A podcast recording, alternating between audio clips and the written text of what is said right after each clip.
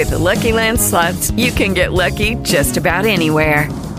This is your captain speaking. Uh, we've got clear runway and the weather's fine, but we're just going to circle up here a while and uh, get lucky.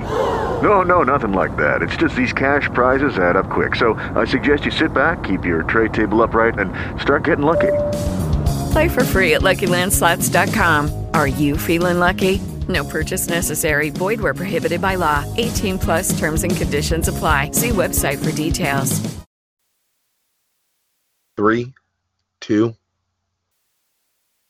What's up, y'all? It's Beyond The Harmony, beyond the harmony dot com. I am Cecil West, back again for season two with the one and only, the new and improved for season two, Jonathan Lippy. And this is Thug Thursday, the first Thug Thursday of two thousand nineteen. We are pulling up on almost the twelve-month marker. John, welcome back to Thug Thursday, buddy. It's been a nice break. Yes, sir. Yes, sir. And, and, you know, I think a lot of people are saying, what kind of break did you guys go on other than stopping interviewing people every Thursday? Uh, because we've had constant contact. Con- we've actually probably dropped more stuff in the off-season than we did during the uh, regular season. You know, well, there was a little moment. I think th- I think that there was a, a month or so where not much was going on, uh, and then and then you you syndicated a bunch of things, which kind of kind of relit the fire under me. And and yeah, we we put out a lot of content, but I think that was good. That kept us sharp for this season. Um, but you know, that side content is stuff that we can work on at our leisure, whereas Thug Thursday is a every Thursday commitment to you guys. So, you know, it, it gave me a break. It let me recharge. I was pretty burned out by the end of the last season, uh, but I'm I'm really excited going into this season. We got great interviews lined up. Um, just some, yeah, some new. It, I'm I'm pumped, left on man. a good note. We wrapped season one on a good note. Like season one felt complete right when we did it. It's not like it it just jumped off a cliff and left you on a cliffhanger. It felt like what we set out to do with that season one, our missions, our goals, we, we accomplished what we had wanted to do at that point. And it was time to to take some time off and then rethink the mission, uh, create new goals and objectives. And that's what this season two is all about. Yeah, no, I, I agree. Um, you know, we're we're back to keep doing what we what we've been trying to do this whole time, which is just uncover the unknown. You know, I I, I can't say it more basic than, you know, a lot of us have been fans for twenty years. They've been a, a, a group for twenty-five years. Um, we know a lot about them, man. You know, uh, there's so many hardcore fans out there. Like, some of you fans know everything. So this show is about uncovering what we don't know. And and that might be something minor. That could be something major. Uh, but but that's what it's all about. If you guys have been paying attention, we we've been dropping tons of questions of the day. I love the question of the day. Uh, we, we're really getting into some interesting now, uh, interesting ones now, Johnny, now that we've kind of got through the basics. You know, what's your favorite album? What's your favorite song? We're getting to some crazy questions of the day. Uh, but even more crazy is what we're uncovering. Um, it, it's a couple weeks ago now, but if you guys saw, we received a package, a care package from Frank two one six D N A Level C. And it had just a, a bunch of cool shit in it, including a, a copy of Bone Enterprise that, that I didn't have in my collection, a version I didn't have. And then it also had Mister Money Loke, which we know has a small Bone connection because of the, the front of the his album cover. And then the big one, Johnny, the uncovered possibility of it, at least the theory of a second Bone Enterprise album that that was possibly going to drop around ninety, looks like ninety-six, called Sons of Assassins. And that's the only place inside of that Dre Bone, you know, booklet is the only place that I've ever seen that. And it, and it may be the only place that it's ever been printed. Um, that may be as far as they ever got with the album, was printing it in there. But how crazy is it to know that it was on it was on the the the drawing board to put this second Bone Enterprise album out. Not only that, using a catalog number with nineteen ninety-nine, nineteen ninety-nine in in the catalog number, which didn't even sequentially follow the same scheme that they were doing. And you know, it's too, I didn't say this in the video, but you notice that the first number is seven on all of the catalog numbers, even dating back to the other pre- albums that had nothing to do with Bone. And I'm just wondering if that had anything to do with like Seven Sign or their favorite number being seven or anything like that, but I don't know. But but seeing that nineteen ninety-nine in there for a Sons of Assassins, I wonder if we'll even find out what that could have been, would have been, should have been, what was supposed to be on it. Was it an album, an E P, a single? Who knows? But I think I think we may find it out in a future interview. Well, I can, I can tell you, Cecil West. Yeah, I, I can tell you that I've I've already done a little research. It's it's fun being who we are because I've made a lot of connections. I I, sh- I probably should be aiming at like connections besides Faces of Death, but I've made a hell of a lot of Stony Burke Faces of Death connections.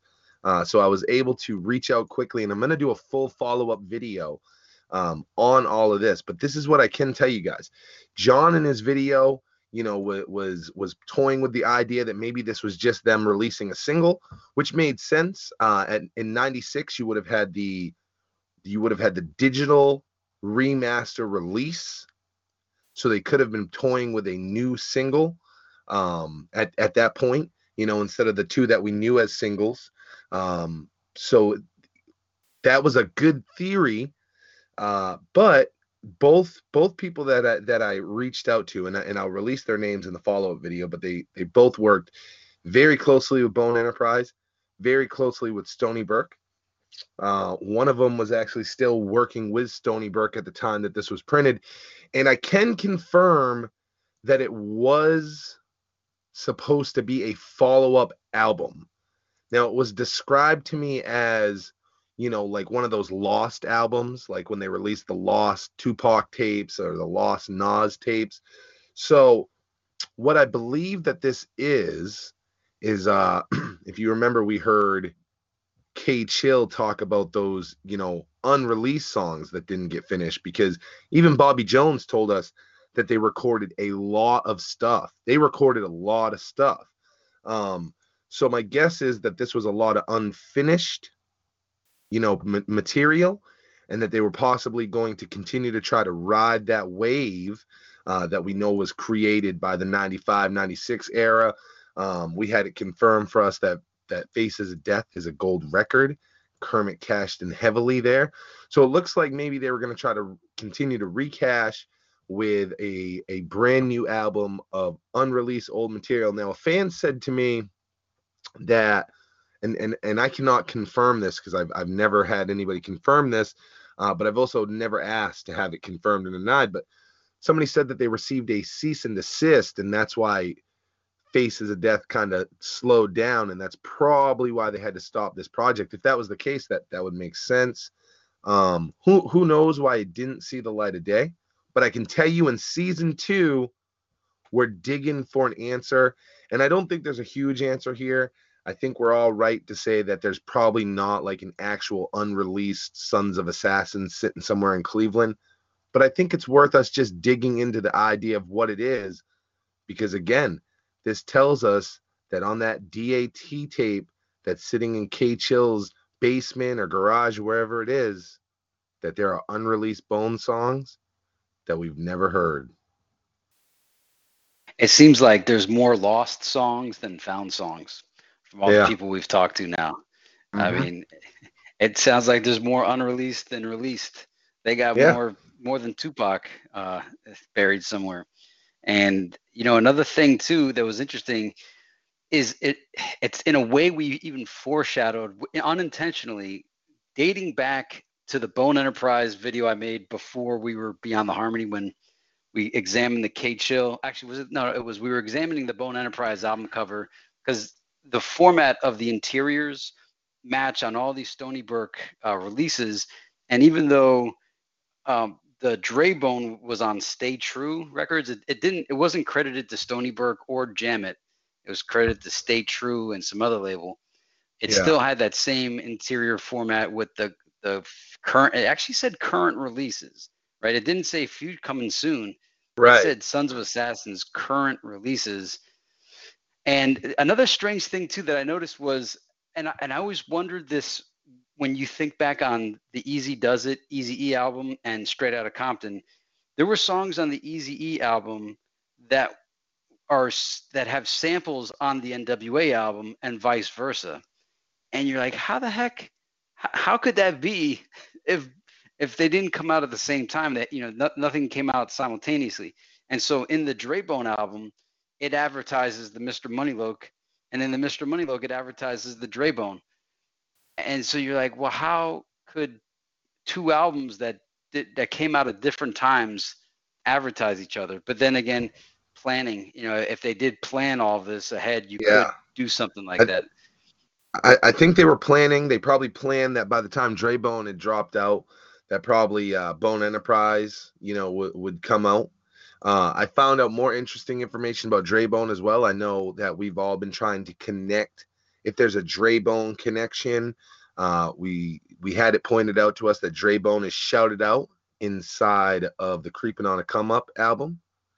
So maybe they were planning to ride that wave of putting out another Bone Enterprise album and then dropping an artist named Dre Bone, and that Bone Enterprise never came out, and that's why it was still printed inside. I don't know. We're going to find out. So appreciate everybody that has been, uh, you know, chiming in, helping us, listening to the songs, commenting, uh, and just having fun with us. We're just having a lot of fun. But before we find that out, John, tonight, in, in just a few minutes, actually, we, we're going to have an interview. We were supposed to do this interview in the last season. Unfortunately, it didn't uh, come together. But I'm really excited to do it because he's he's given massive contributions to our channel.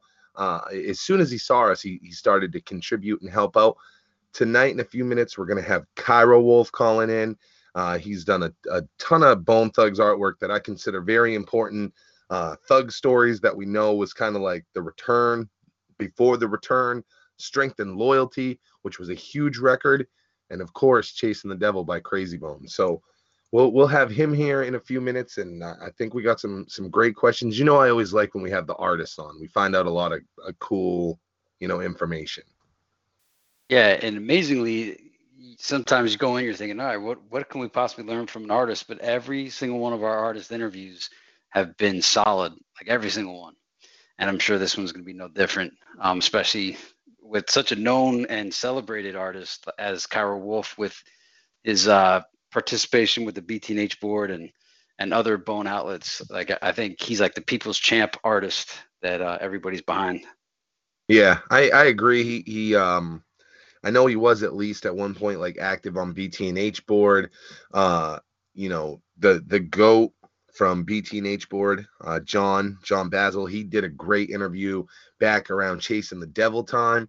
Um, that actually gave us a lot of information leading up to this, you know, so he, he's been, you know, involved with the Bone fans for a while, uh, but, but I don't think that there's been much on him since Chasing the Devil.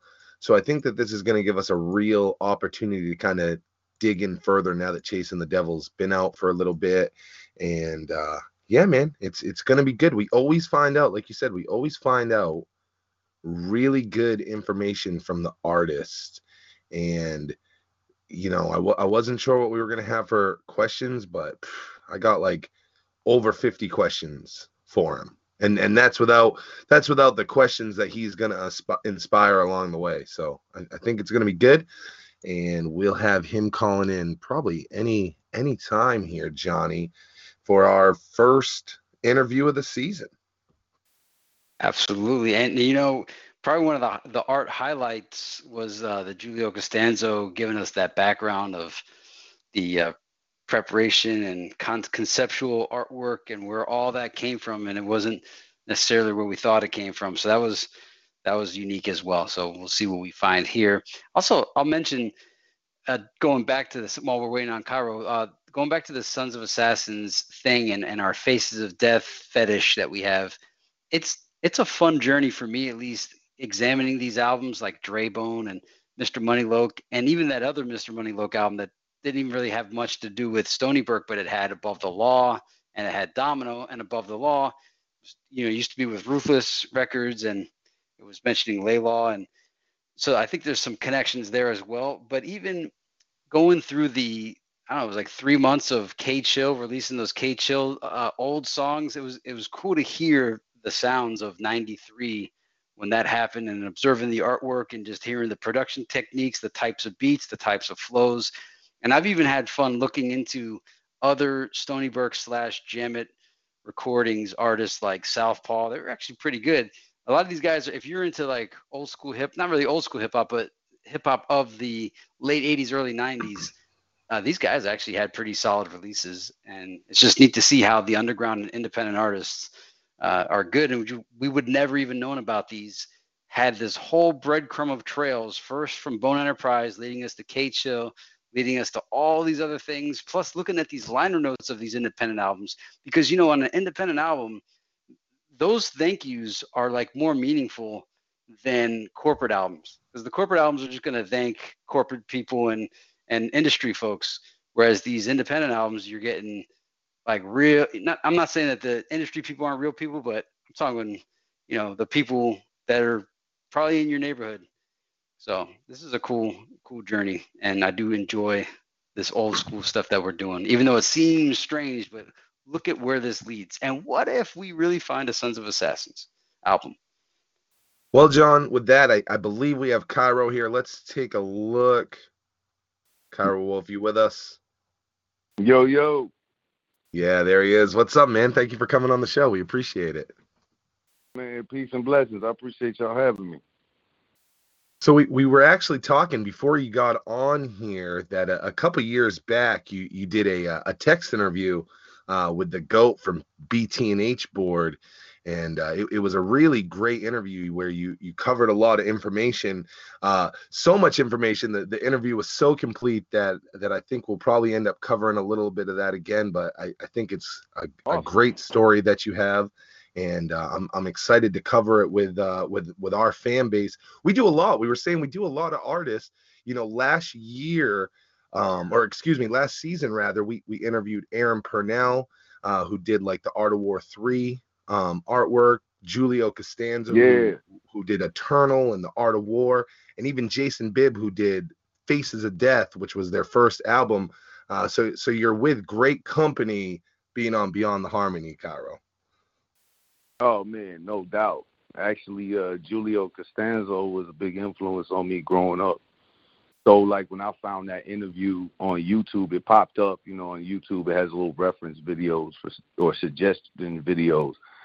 And that was, that's how I found y'all. But um, I, awesome. I always I didn't know anything about the guy. When I saw it, I was like, oh, I got to listen to this. So that was really an amazing interview. I enjoyed listening to it. I, I loved it. I love to hear that, to hear you say that, like, Giulio was an inspiration for you, because uh, there's an artist right now named Cody Hillier who does a lot for, uh, you know, like Layzie Bone. He, he's doing the new Mo Thugs. I know Cody, the new, yeah. Yeah, and he always says what an inspiration you are for him. So it's great to hear how all the, the artists that have worked kind of with Bone and have inspired each other, you know, over the over time. Absolutely, man. It's, it's, a, it's an interesting family. So yeah, we before, have a very interesting family in the in the Bone circle, man. Oh yeah, and and and you guys have all helped collectively to to make the visual piece. You know, the the audio that Bone makes is amazing, but the the visual collective that has gone with it for the last twenty-five years has really helped build the story Uh, for all of us as fans. But before we get into that, I, I want to start right at the basics, you know, so so we can establish it for for the Beyond the Harmony listeners. Um, when when did you get your start? Like, you know, as an artist, uh, I mean, you're so incredible. I feel like you you must have been doing this just from the from the moment you were born. Um, kind of. Uh, both my parents are artists. Um, my father, my, my father does, he did commercial art in the seventies, eighties, I think. Um, but he's, uh, he's, uh, does like oil paintings, uh, charcoals, things like that. But he's also a musician. And then my mother is a painter. She does, uh, watercolor and oils and acrylics. So I was kind of raised in an artistic environment. um, just growing up, and I always kind of naturally understood branding. You know, um, even yeah. as a little child, I would like collect like the backboards to my action figures, or, you know, Happy Meal boxes. I remember Batman Returns came out, and uh, McDonald's had like all the Batman Returns stuff, you know. So I I actually collected like the French fry boxes and stuff with the Batman logo on it. I don't know, you know what I mean? It was just yeah. I found it fascinating as a little person. But my my older sister's first husband was a graphic artist, and we lived in Texas at the time, in Dallas, and he worked for a company called Lipcom, and they did all the packaging for this candy company. Um, and so I was like eleven, twelve years old, and I would go up to the office that he worked at, and he would just put me on the computer in the corner, and he'd like open up Photoshop and say, here, you know, play around, because I was always drawing pictures. And and they did uh, bubblegum C Ds. They had these C Ds back in the nineties. They were like discs of bubblegum that came in C D cases. You get them at like the dollar store and stuff.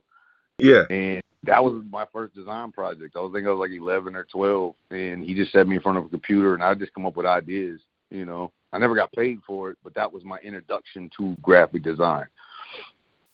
Wow. And then, as, you know, as the years went on, you know, um, I kind of just took it with me. I did a lot of fake album covers, like as a teenager, like when I was like, you know, thirteen, fourteen, I would do like fake Cypress Hill album covers, or Bone, or, you know, whatever I was into. I would just do um, just like mock-up, just like fan art, I guess is what you would call it. But Cypress Hill is who made me want to do album covers. That Black Sunday album cover, like when I was a kid, blew my brain. And that's what said, oh, I want to do this. I want to make album covers. It's Krayzie when we uh, when we get inspired by something like like young, and it, and it shapes yeah. you know what we're gonna do with the with the rest of our life like that. Uh, only only a few select people in this world have the, have the nerve to decide to, to chase the dream like that. Uh, so it's commendable that you know you, you got inspired by Cypress Hill, and and now you make artwork for legends. Um, How how did you get the, the the artist name Kyro Wolf? I mean, is that something that you've kind of had from the beginning, or how did that that come about? Um, I've been Wolf since I was a teenager. Like, I used to be Wolf Child is what they called me when I was like fourteen, fifteen, sixteen. You know, as a kid, they called me Wolf Child. Um, that's just what I went by. As I grew older, like the Kyro came when I changed the name of my company. I used to have a company called Ebb Tight Productions. And initially we did design work, we did T-shirts, we did photography, videos, and we had a studio. So we were doing like everything. So if you were an artist and you were trying to get your music known, you were trying to put your project together, you could come to Ebb Tight and we could record your project, master it, engineer it, do your music videos, do your T-shirts, do your album cover, do your everything you need all in one house. Yeah, and you guys were like the one-stop shop. Yeah, so, you know, I put this team together, um, and we kind of built a we kind of built a core here in Middle Tennessee and in the southern region of the United States. So I had people coming from Atlanta and Memphis and all over the place coming to do coming to work with us. And I kind of ran into some friction with some of the people I was working with, and they kind of I kind of felt like my name was unrecoverable at that point with the Ebb Tight Productions, which is what the S N L, the Strength and Loyalty project, is under. So after mm. that, I said, well, I need to change the name of my company. I changed it to Kyro Incorporated. Um, I was just trying to think of cool names. And, you know, I've always been a fan of the pyramids and the Egypt stuff. And so I said, oh, well, I'm just going to call it Kyro. And then eventually Kyro Wolf is just how people came to recognize it. Mm. So I just I, lo- it. I love it, too, because it, like, it kind of almost unintentionally links you to Bone with that Kyro and that, you know, that pyramid and that, you know, Egyptian link with the, with the Mo Thugs. So it, it kind of gives you that, uh, that like cousin-esque link, uh, with that name. You, you had brought up Strength and Loyalty and, you know, just, just working with Bone, you know, before you did the, the Bone, did, did you do any like real big gigs before that, or was Bone like the real big first gig you had? Um, Bone was definitely the first major gig. Before that, I'd done um, B G. Um, I'd actually met Bone and them years before Strength and Loyalty. In uh, two thousand two, they were on the Grey Goose tour. yeah, Paulie G and Little John. And at the time, um, I was down here living in the projects. I didn't have a car. I didn't even have any furniture in my house. Like, the literal only furniture in my house was like a was like a glass coffee table and two lawn chairs and my Mac. I had like a, one of them old gem tone colored first iMacs. So yeah, you know what I mean? Like, and I was doing design work. I had to figure out how to put diapers on my daughter. You know, I didn't have any education. I didn't have any resources. I hadn't prepared myself to live um, a life or have a career. Um, so my access to things were very limited. I didn't have any real education. I didn't know what I was doing. Like I said, I was living in the projects, hand to mouth, trying to figure out how to make, you know, fifty dollars a month. So um, I started doing, because I had this grappler skill I developed as a teenager via my former brother-in-law, I started doing album covers for local artists, just people I knew in the area, people who were trying to get on. And I was doing for like fifty bucks a head or something like that. And I was literally in the hole. I couldn't really survive. Um, I heard Bone was coming to town on the radio, and I was always a fan of them from, from when I was young.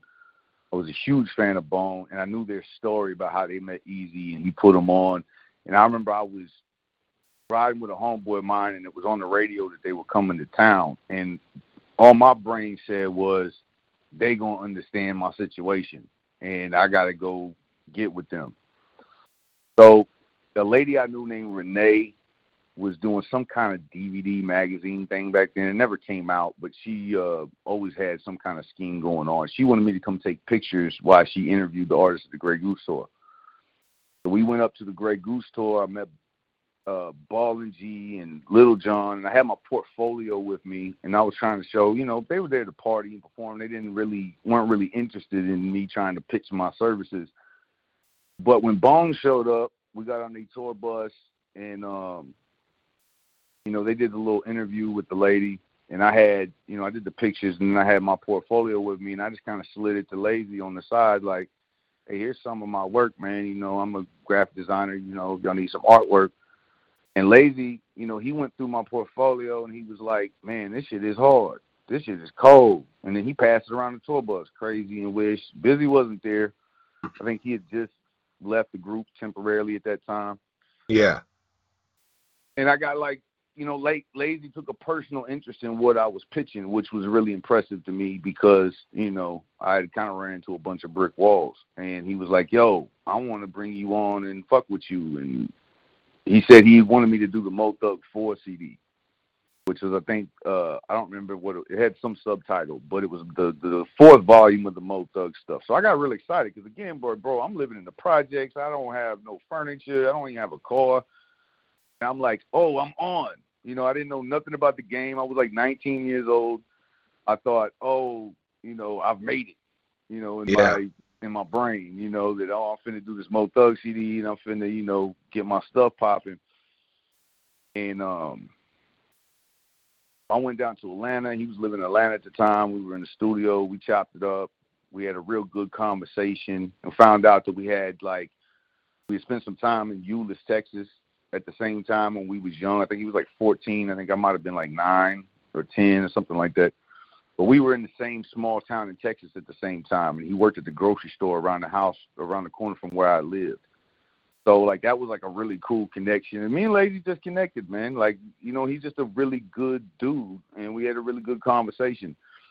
So, you know, we had started talking. He's talking about flying me to Cleveland to do the photo shoot, and then I hadn't talked to him in a couple of weeks. I was at the mall with a friend of mine, and there was a single out for the cover. It was like him and Felicia on the cover. I don't remember the name of the song, but I bought the single just because I was going to be doing the album cover. I opened yeah. it up, and inside the album cover was there. They didn't do it, so I got my feelings hurt. So I, I was like, damn, man, he didn't even tell me I wasn't doing it. So I called dude. He didn't answer his phone, so I left him a salty ass voice message. Like, I was just like, you know, man, dog, fuck you. You ain't real. Like, blah. I mean, I was nineteen, you know, and I was probably, I was probably drunk, but I was, I left him a crazy ass voicemail. The next day he called me back and said, uh, you know, what's up with this salty message you left me? I was like, well, I'll tell you what's up. He's like, nah, man, I'll tell you what's up. So we got to do like this heated argument over the phone. Like, we threatened to kick each other's ass and all this bullshit. And in the middle of this ridiculous argument, I'm realizing that I've acted out of place and that I've overstepped. And it's like, maybe I didn't fully understand the, you know, the politics of the situation. And so I apologized to him. Before, you know, this thing went on for like thirty minutes. And before it was over, you know, I was like, you know what, man, I didn't understand what you're saying. Or I didn't understand where you were coming from. You know, I apologize. I was out of place. You know, I did all this comp work. Cause I did like, I don't know, nine or ten different like mock-up, you know, not actual album covers, but just kind of concept art, you know. And yeah, said, for, well, for you know, Mo hey, Thug? Yeah, for the Mo Thug four stuff. I didn't like just, you know, rough concept ideas. Yeah. To him, and I spent a lot of time doing it. He was like, well, look, man, you give me your address and I'm going to FedEx you a check for all that stuff. But after that, I ain't fucking with you no more. And I told him, I was like, nah, because you ain't get the artwork and you're not using it. I don't want your money like that. So, you know, I'm going to do my thing. You do your thing. And, you know, when I get on and I get situated, I'm going to buy you dinner. And he was like, bet. So we hung up the phone. And that was like in two thousand three. And I didn't talk to him again until uh, oh six, I think, when I ran back into him again. We ran in, I ran into him at uh, Vanderbilt at an event. And um, we talked then. But, yeah, so we and, had that little history before that. And yeah. He, he must have remembered you. When when you ran back into him, how, what what was that like with seeing him for, in person for the first time since that conversation? Because, yeah, two thousand three, that would have been around the time of uh, Mo Thugs for the Movement. Um, yeah, that's what the movement. Yeah, that's what it was. Yeah. And then you, you must not have run into him again until closer to around, like, the, the release of Thug Stories or or leading up to Thug Stories. It might have been two thousand five when I ran into him again because I did the Thug Stories art. I ran at by the time I ran into him again, I'd already done the B G covers um, for Koch. I'd done like yeah. two or three of them for B G. By that time, um, I built a company. I had a building, I had a staff, I had a team of people I was working with. I had won a couple of local design awards for the Southern Entertainment Awards. I won like Graphic Designer of the Year. Um, oh, that's dope. I I built up like a notable name in, you know, the Southeast region of the country at the time. I, you know, so I felt like at the time that I that I was on, you know, I felt like I had arrived and I was doing big things and I had a lot of shit cooking. So when I ran into him again at this event, I was excited because I had proven myself. You know, I had come up, you know what I'm saying? I told him, I said, I'm going to come up on my own. When I do, I'm going to buy you dinner. So when I, I seen him at the event, uh, I was I saw him from a distance, and I was like, well, you know, I should go holler at him. But he came and hollered at me. He noticed me, and he came and hollered at me. He did remember me. Layzie got a hell of a memory. Like, yeah. Out of all the people in all my life, like, Layzie's memory is ironclad. Like, that dude, he remembered my daughter. She was like a newborn when I was met him the first time. And he asked me, he's like, how's your daughter doing? You know what I mean? Like, he remembered things that you wouldn't think someone who has met so many people and done so many things, you know, the insignificant meeting that we had, I was surprised that he had remembered as much about me personally. And after that, we went back, kicked it at the hotel room. Um, I told him I was doing the B G cover. He had the B G album with him. He pulled it out of his suitcase and he was, or out of his bag. He was like, you did this? I was like, yeah, oh, I did dope. That. And he was like, oh, man, that's the shit. So, you know, we kicked it and hung out and smoked some and, you know, it was just a cool shit. But we left it there. You know, we didn't, you know, try to, uh, you know, I, did, I intentionally didn't try to, like, barter for more work. You know, I was, like, content with the fact I'd shown him I was on. I told him, I said, dude, I told you I'm going to buy you dinner. And, you know, of course, he didn't want nothing to eat. He was like, no, nah, I'm good, man, you know, whatever. I said, well, one day I'm going to get you, you know what I mean? And then because of the relationship with Koch through working on the Chopper City B G projects, um, Koch called me and were like, yo, we got this Bone album coming out. You know, are you interested in doing it? I was like, fuck right. Hell yeah. yeah. So that's why I did Thug Stories project. And um, the Thug Stories project was difficult because we didn't have any pictures to use. They couldn't yeah, use I, pictures. I, I, I, re- I remember reading that, and that that you had very limited, um, you know, they were like uh, Polaroids that were poorly scanned, and that's really all you had to use in, in that situation. What what was the reason behind that, that they that they didn't have like a shoot or anything that they could use at that point? Um, they had to deal with Interscope, and Interscope was, I guess, real nervous about the shit. And I guess I guess they were trying to hit a lick on the side before the Interscope album. So Steve LaBelle had called me, and he was like, you know, look, we can't do a photo shoot because, you know, whatever the fuck. You know, we can't do a photo shoot because they're under contract with Ruthless or under contract with Interscope. So, you know, I'm just going to send you some pictures. And I was like, okay. And he sent me this, like, handful of, like, scanned or, you know, it's like snapshots on tour, like, you know, like disposable camera style or Polaroids. Oh, man. And I was really disappointed because they weren't even good Polaroids. You know, I was like, man, these are not great pictures. So I had to improvise. And I was still pretty young in the game, like, you know, I thought more of myself than I probably should have because I'm, you know, I'm pretty much self-taught. So, you know, I didn't have the skill level I should have at the time, or that I, or that I believed that I had, because I kind of drank some of my own Kool-Aid as far as like, you know, the local environment is like, oh, you're the man, you're the man. So I drank a lot of my own Kool-Aid. So I thought more of my skills than I probably should have. But, you know, either way, there were no pictures available except for these terrible pictures. And I think, um, dude up at Koch, I'm trying, I don't remember his name. It was uh, Paul Paul Grosso was the head of the art department at Koch. He took um, a picture of Layzie because I didn't have any pictures of Layzie to use for the cover. He took a picture up there at Koch of Layzie and sent it to me. And so that was the only picture I had taken for that project. So I had to kind of improvise. But it was cool, you know. It was a, it was a cool experience. Did that like affect that hin- hinder the final product compared to like what you kind of had in mind for the for that Thug Stories, uh, for that for that artwork? Just well, not yeah, having like photos to really work with. To do, I wanted to do something really impressive, you know, and like being that, you know, Giulio Costanzo was an influence of mine. I was a Bone fan growing up. A lot of their art, um, along with Cypress Hill and some other people, really influenced, you know, my taste in art and their brand. So I had things I really wanted to do and, and show out, and I felt I was kind of hindered. You know, I felt like I was kind of handicapped from doing something awesome. Um, but, you know, we did it, and, you know, they loved it. Koch yeah. loved it. Layzie loved it. I Layzie uh, came to town after the Thug Stories came out. He came to town, and they did a show, and my group opened up for him, and then we hung out a little bit afterwards. Um, Powder was there. Um, oh, wow.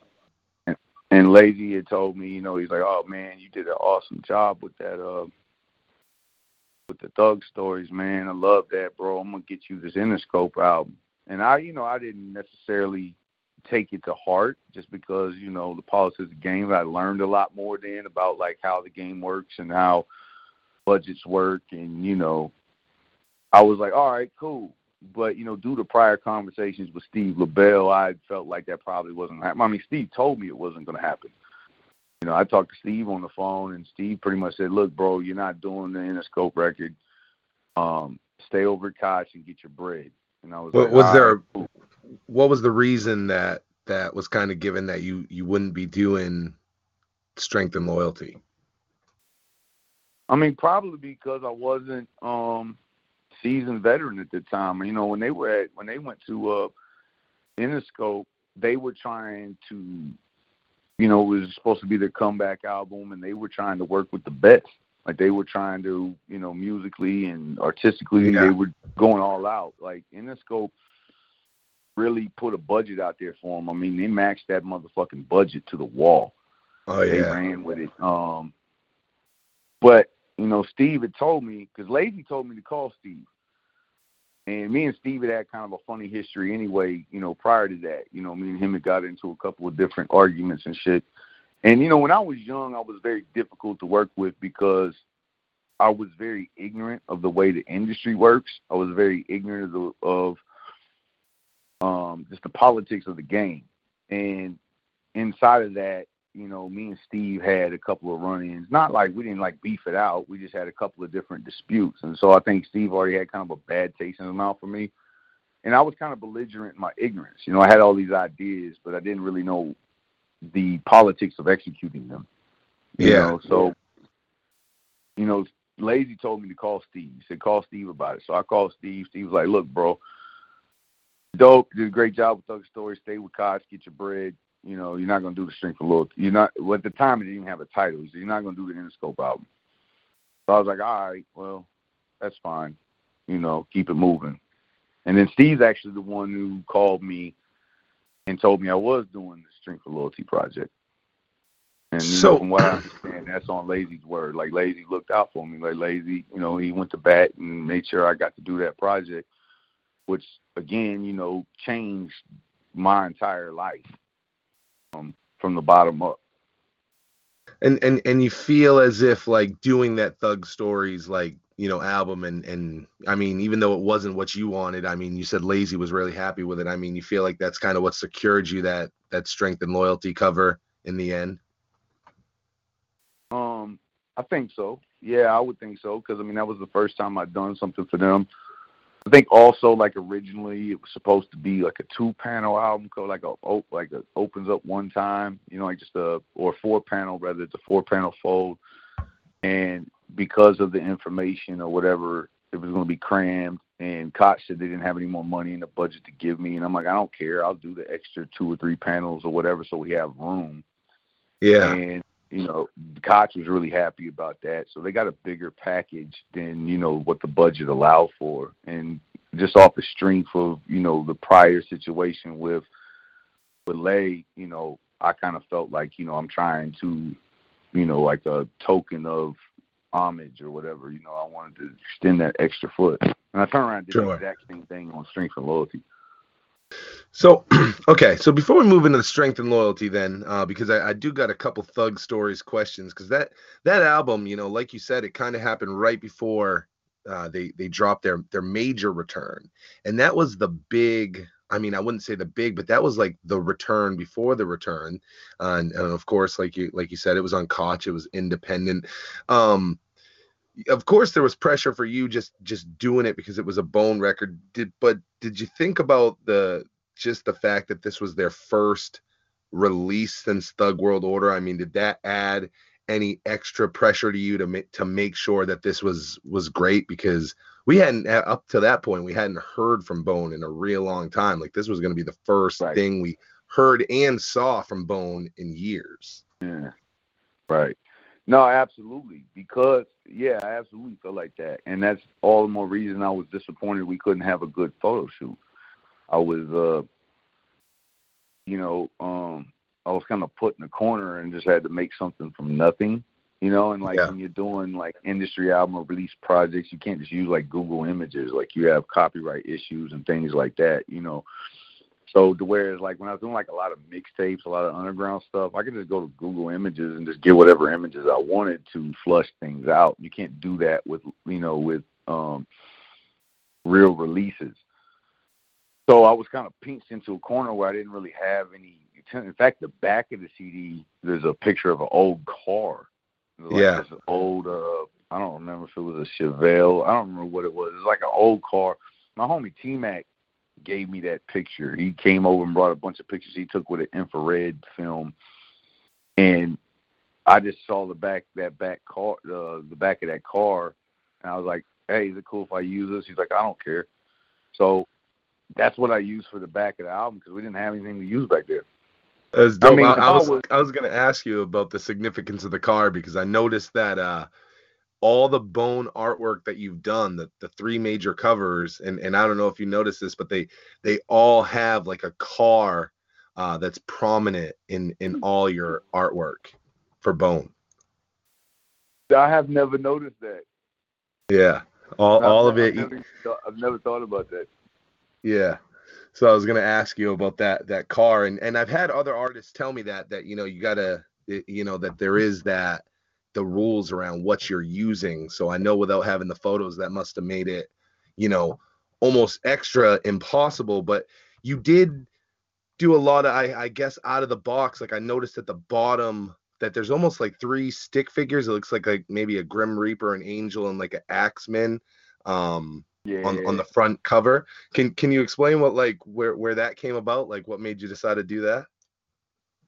Uh, I mean, probably indirectly inspired by the Art of War. You know, the Art of War, they had the skeletons with the weapons and shit. And, yeah. you know, their stuff was very mystical and otherworldly, you know, especially in the nineties. And that's something that I kind of miss from them because, you know, after Art of War, their shit, their whole image started to change. You know, they started wearing like bright colored matching jerseys and they started, um, you know, after Art of War, like their brand started, like their actual image and brand started to kind of change. And I personally wasn't a fan of like where they were going. And I was kind of confused by it. I was like, well, what do y'all like? How do you go from Art of War to, you know, doing some of the stuff y'all are doing visually? So yeah. I wanted to kind of create a callback to the East ninety-nine, Art of War, you know, the old Bone. You know, I wanted to kind of bring that callback and I wasn't sure how to do it.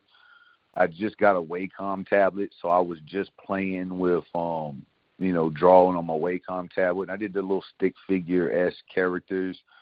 I tried to make it kind of vibey and kind of old and um, almost biblical looking. I think there's like some Hebrew text, like, you know, like there's Hebrew pages of the Hebrew, uh, the Torah that I overlaid over the images and stuff. You know, I just tried to imply that old feeling that they had.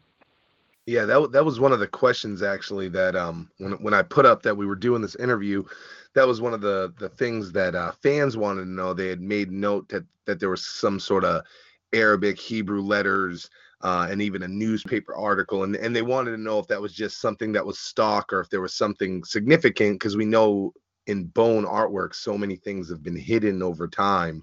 Um, the fans didn't yeah, know yeah. if that was significant or if that was just like a stock Uh, thing, or if those letters actually said something. No, I mean, they're part of the Hebrew Bible, the Torah, which is the Old Testament of the Bible. I actually went to the public library and found uh, a Hebrew to English copy of the Torah. So, yeah. you know, on one page it would be Hebrew, on one page it would be English. It was kind of, I don't know if it was uh, some kind of educational Um, somebody at the public library. I just went and found anything I could find with Hebrew lettering on it, and it was the Torah. And I knew that, you know, the, the scriptures and stuff were pretty relevant to their, you know, image and their brand. So yeah, I got that book from the library. I scanned it, and I, I don't know, I scanned four or five pages out of there, and I just used it as overlay as like a feel, you know. What, was that the same situation on? Um... Strength on Strength and Loyalty, there was also some kind of like Hebrew or something like around the the front and, and under the disc. Was that the same? Like, was that the same thing? No, the, the Strength and Loyalty, you know, and this is kind of funny because it's a it's a tad bit embarrassing because I didn't realize what I was doing. I was I had found this font, and I don't remember the name of the font, but there was a font I'd found, and it looked cool and it looked mystical. And I think, like, on the cover, there's that circle, and it's behind the disc, and it's, like, to me, it looked cool, and it looked mystical, and it's just their names. I think it just says, like, Layzie, Krayzie, Bizzy, Wish, and Flesh in this font. Oh, shit. And the, uh, it ended up being, like, either similar or the same font as they used on Lord of the Rings, which was not intentional. I wasn't thinking of Lord of the Rings when I did it, but after it came out, people were like, why do they got Lord of the Rings text on here? And I'm not a Lord of the Rings fan, so I wasn't up on game, you know. And then I was like, oh. Oh, that's cra- that's still crazy to hear. Like, you know, that's the stuff as fans. Like, e- even though, it, you know, it ended up being the Lord of the Rings thing, like, I, I could give a shit less about that, honestly. I, I love hearing that that, that that text actually meant something, and that uh, that you said that it may have even said, like, Bizzy Bone and, and Flesh aren't on this album, but if that says Krayzie, Layzie, Bizzy, Wish, you know, and Flesh on yeah. the front, like that's that's crazy to know that that uh that that homage to the whole group was still in there. So well, that's that's me, awesome. I knew no one. Well, to me, I knew no one would know that but me, because I mean, if like the group or Steve LaBelle had known that, they would have thrown a fit. But like to me, I felt personally like I wanted to include Bizzy and Flesh in it. No one can read it. It's not legible. It's not actual letters. It's just, you know, it's iconography. Yeah. So, you know what I mean? So for me, it was my personal way of putting something in there, you know, for a, you know, a bigger thing. Um, yeah. But, you know, even like out, like, again, I wasn't hip on Lord of the Rings like that. Um, but when people started, I saw some of the feedback about it, and people were saying, well, I just got the Lord of the Ring text. And I was like, oh, man, that's, you know, but it was what it was. Yeah, Bone Bone fans are, we we are a rare breed. Like, we, we pick out every single thing. So, you know, they they, see, they see that stuff quick.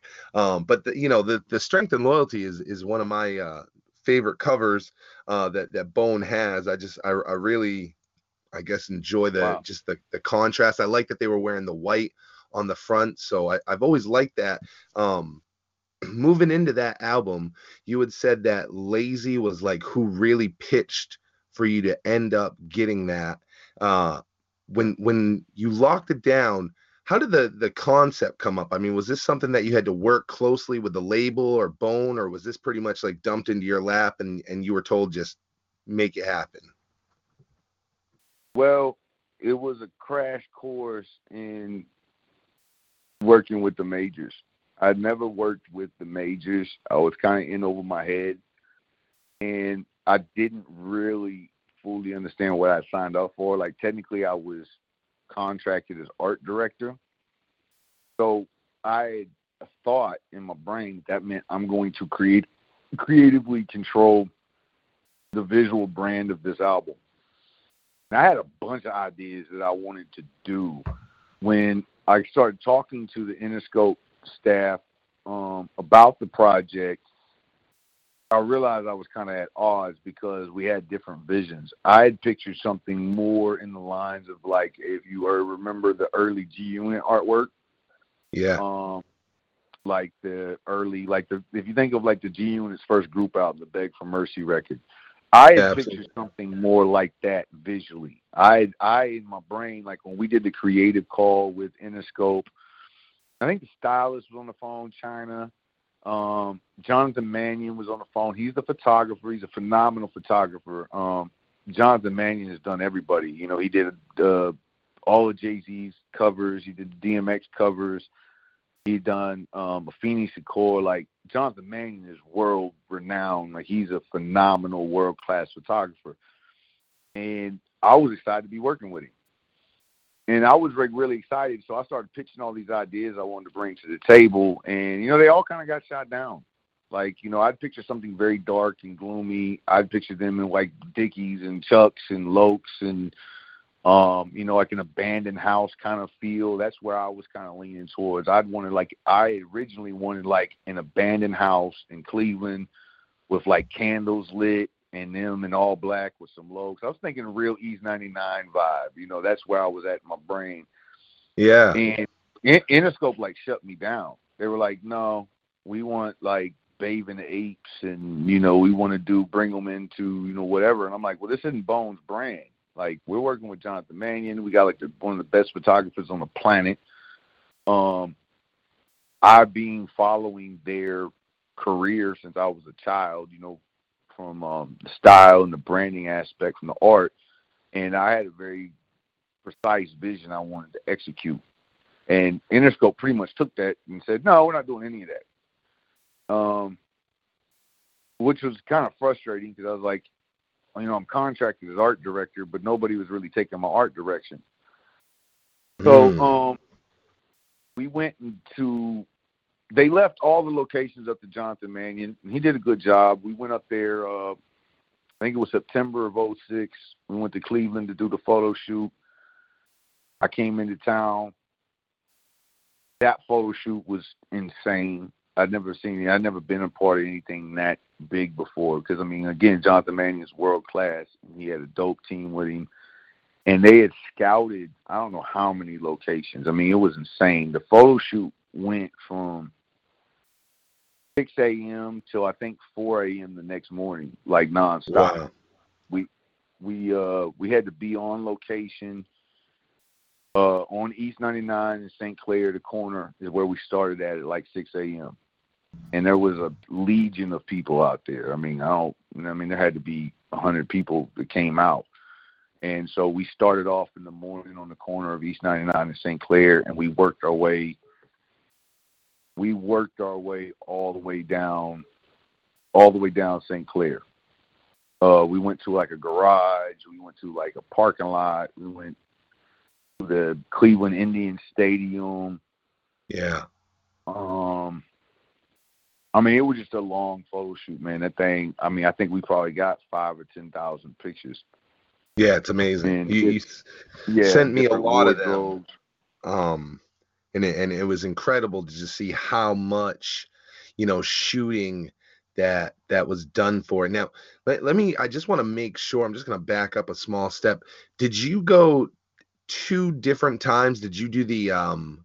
the the photo shoot, and then were you also on location for the the I Tried video shoot? It looked like there was a lot of photos done yeah. uh, then as well. Yeah, I was I was at both of those shoots. Um, the I Tried video we did in February of oh seven. Well, see, the album was supposed to come out in December. Or no, no, the, the album was originally supposed to come out in November of oh six. So we did the we did the photo shoot in September of oh six.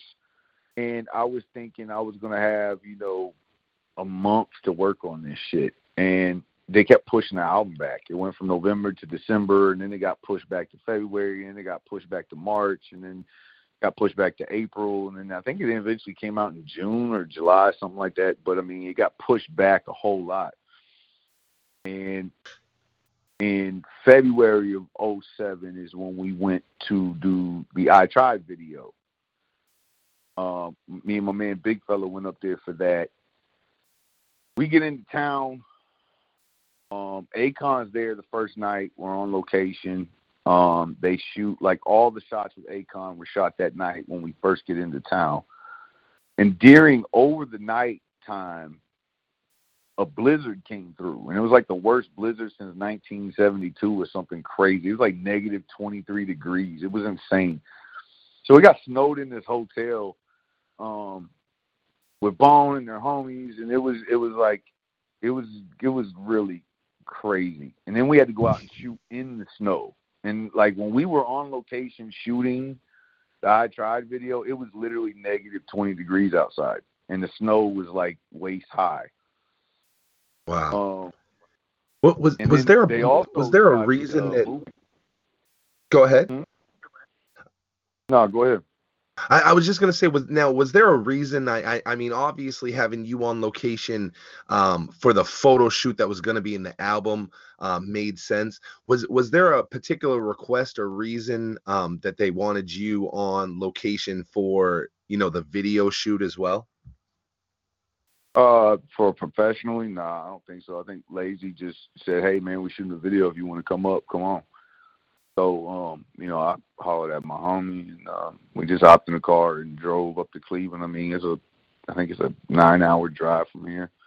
Wow. So we just drove up to be a part of the process, and um, it was uh, it was crazy, man. It was like yeah. the, the snow was insane. We got trapped. We were only supposed to be there for, I think, like three or four days, and we ended up being trapped up there for a whole week. We couldn't even leave. The interstates were shut down. They were originally shooting the I Tried movie there in Cleveland. Um, and because of the snow, they had to shut down and move production to Los Angeles. So originally the I Tried movie was them never coming to L A. It was supposed to be them, you know, they never made it to L A, and they all grew up in Cleveland. The whole movie was supposed to take place in Cleveland. And I yeah. was actually in the movie because they shot part of it while I was, while we were there shooting I Tried uh, video. Oh, they actually shot part of the movie. Um, I didn't have a talking part, but I was in a couple of the scenes in the background. They were shooting it. Like I said, we were trapped there for a week. But it was too expensive. Nobody could work. The snow, everything was shut down. So they just shut down the the set and relocated to L A and did the whole thing out there. But originally it was being shot in Cleveland. Yeah, I, I was going to say, you know, You you had mentioned just being snowed in and, and you know, just um a lot a lot of Bone's homies around. You sent me so many photos. I've shared a lot of them with the the Beyond the Harmony audience uh, in two different uh, videos that we've put up. And, you know, during that shoot, we actually saw that Bone had some reunions um, with with former Mo Thugs, Soulja Boy, and even during yeah. the uh, the I believe the actual photo shoot, Mo Hart was there. Right. And we even saw an original Band-Aid Boys member named K Chill was in some of the photos. So it's like, yeah. it seemed like everybody was turning out. Um, you know, being in the mix of that, it just must have been energy through the roof. I mean, Cleveland must have been just, you know, on fire to know that Bone was back. And especially thinking about that time, you know, they they hadn't been doing much. So gearing up for this album, and uh, you guys are running around the city doing all these photos. It it just must have been a, a huge buzz for you guys. Um, I, I wanted to know, you, you had mentioned that when they were taking the photos, did did they request any, like, input from you as like an artist as to like what kind of photos they should have, or did they just kind of shoot and then you just kind of get the the photos after? Well, I mean, that's kind of funny because like during the shoot, I mean, wanted to speak on the Mo Thug members. Like I, I was a fan of the Mo Thug stuff, especially the first album. The second album was cool, but the first Mo Thug album, I was I was a huge fan of as a teenager. I think it was like thirteen, fourteen when that shit came out. Yeah, and that, you know, I mean, that was a huge impact on my life um, because of like the lifestyle I lived and, you know, um, my circumstances. That album in particular was a huge impact on my personal life. And I was a fan of like the Soulja Boys and the Hustlers and the uh, Graveyard Shift. Like those were people I was real fans of. So to get to when I got there, when when they showed up on set, I was like, oh snap! I didn't even recognize Soulja Boy. I think somebody called his name. Somebody was like, Soulja Boy. And I turned around and I was like, oh, that's Soulja Boy. Oh, okay, cool. And I started seeing all these Mo Thug members show up, these ex people show up. And it was, I mean, I'm standing on East ninety-nine in Saint Clair and I'm there with Bone and I'm there, you know, some of the Mo Thug members. It was like, you know, as a person who grew up looking up to them and, you know, them having so much influence on my brain as a young person, um, it was really kind of magical. It was like, man, I'm on East ninety-nine in Saint Clair with Bone. And, you know, it was like a real kind of surreal experience, you know. Yeah. But I had assumed that they brought me up to contribute artistically, being that I'm the so-called creative director, which is what's on my contract. I had assumed that, you know, I was there to have my input. And when I was young, I was very outgoing and, and um, outspoken. So I never like really held my tongue. I was very kind of belligerent in like my ideas, and I think I just annoyed everybody because I was like trying to like work with Jonathan Mannion, who's a legend. I mean, Jonathan Mannion at this point is like, you know, he just flown back from Paris or somewhere shooting Tyra Banks and shit. You know what I mean? So, you know, I think they thought, who is this kid? I was like, I was young as hell. I think I was like twenty-two, twenty-three, something like that. Um, I was young, I was hungry, I was broke, and I had a bunch of ideas, and I'm thinking, I'm here, let's shoot like this, let's shoot like that, let's get this angle. And, you know, people were kind of just brushing me off, like, yeah, okay, dude. I'm like, all right, man. I'm like, hey, man, let's get this alley shot right here, like, you know, and they were like, yeah, okay, man, that's cool, you know.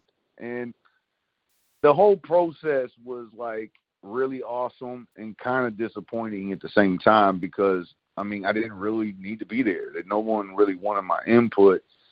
And I think I just rubbed a lot of people the wrong way. Um, just because, again, I didn't understand the politics of right. the situation. I didn't know what I was in. I had a misunderstanding of my role because of creative director implied to me I was going to be, like, overseeing the creative process. So I think I kind of annoyed people more than anything. But it was still, like, a really cool experience. Um I've never been on something that big, and like when I say that big, even to this day, I've never been on a photo shoot that was that elaborate. I mean, we set up shop and broke down shop and reset up shop and broke down shop. I mean, it had to be thirty times. I mean, the wardrobe, there was one thing that I absolutely threw a fit about, and I mean, it's, it's silly now, but Chyna, who was there as a girl, I think she was from New York. She was the stylist for the project, and um, she had all these clothes that she had got for him. And there was one point she wanted to put them in these, like, really shiny gold hoodies that had, like, rhinestones all over them. That was, like, totally off-brand for Bone Thugs. It was, like, some real – they were, like, bright, shiny – it's like some shit Puffy would wear. It was, like, you wouldn't want to see Bone in, like, shiny gold hoodies with, like, rhinestones all over them. And I remember they came off the uh, wardrobe trailer wearing these shiny gold hoodies, and I just kind of like, yo, no. We can't do, I mean, I remember arguing with somebody there on the set, like, yo, this is Bone, man. What are y'all doing? You know? And um, they didn't do those pictures. They, you know, they, they changed, they changed, uh, they put, I think they put on those white hoodies is what they ended up putting on. Originally, I, I they love- were like super gold hoodies. Yeah. Yeah. I like those white hoodies. Um, I, I at least yeah. liked that they were wearing like white on the front, I, on the front of the cover. I, I thought that was something kind of just new and uh, and different. I didn't like, and, and I know what you're talking about. Around that time, they were kind of just trying a little bit of different shit. Like I even noticed, um, I can't remember which picture, but like they were wearing the white hoodies, and even one of those white hoodies had like black rhinestone like skulls on it. Uh, so so they were kind of pushing that that different that. Just that different feel, um, and and and this was different for us as fans too, to kind of see, I guess, the commercialized Bone, because we were so used to them either with Ruthless or, you know, I guess going by themselves. Full Surface being a major label, uh, it, it was a it was a really different thing. Uh, it must have been really different for you as well. You had mentioned like the submission for Koch. They were, you know, they were really happy with the artwork. Everything, you know, w- went fine there. When you submitted the initial artwork for Strength and Loyalty, uh, what what was that like? Was that process really different? I mean, did they did they reject a lot of it, or I mean, did a lot of your stuff just immediately get through? Well, no, it was, um, well, initially they said, okay, photo shoot's done, and then they're going to send me the contact sheets, which is what I sent y'all, a few of those. They sent me these yeah. contact sheets, man. I mean, this thing was like, man, three inches thick of just contact sheets. Amazing. Um, it had to be like ten thousand pictures. And they're like, go through the contact sheet, select the ones you want, and then send us the numbers. And then, you know, we'll send you the actual high-resolution photographs. I was like, oh, fuck yeah. So I got the contact sheets in the mail. I go through the contact sheets, and, I mean, I probably picked, like, I probably picked, like, one hundred pictures um, to, to choose from. Because my creative process usually is, you know, I kind of pick a lot of things, and then I develop some different comps. Uh,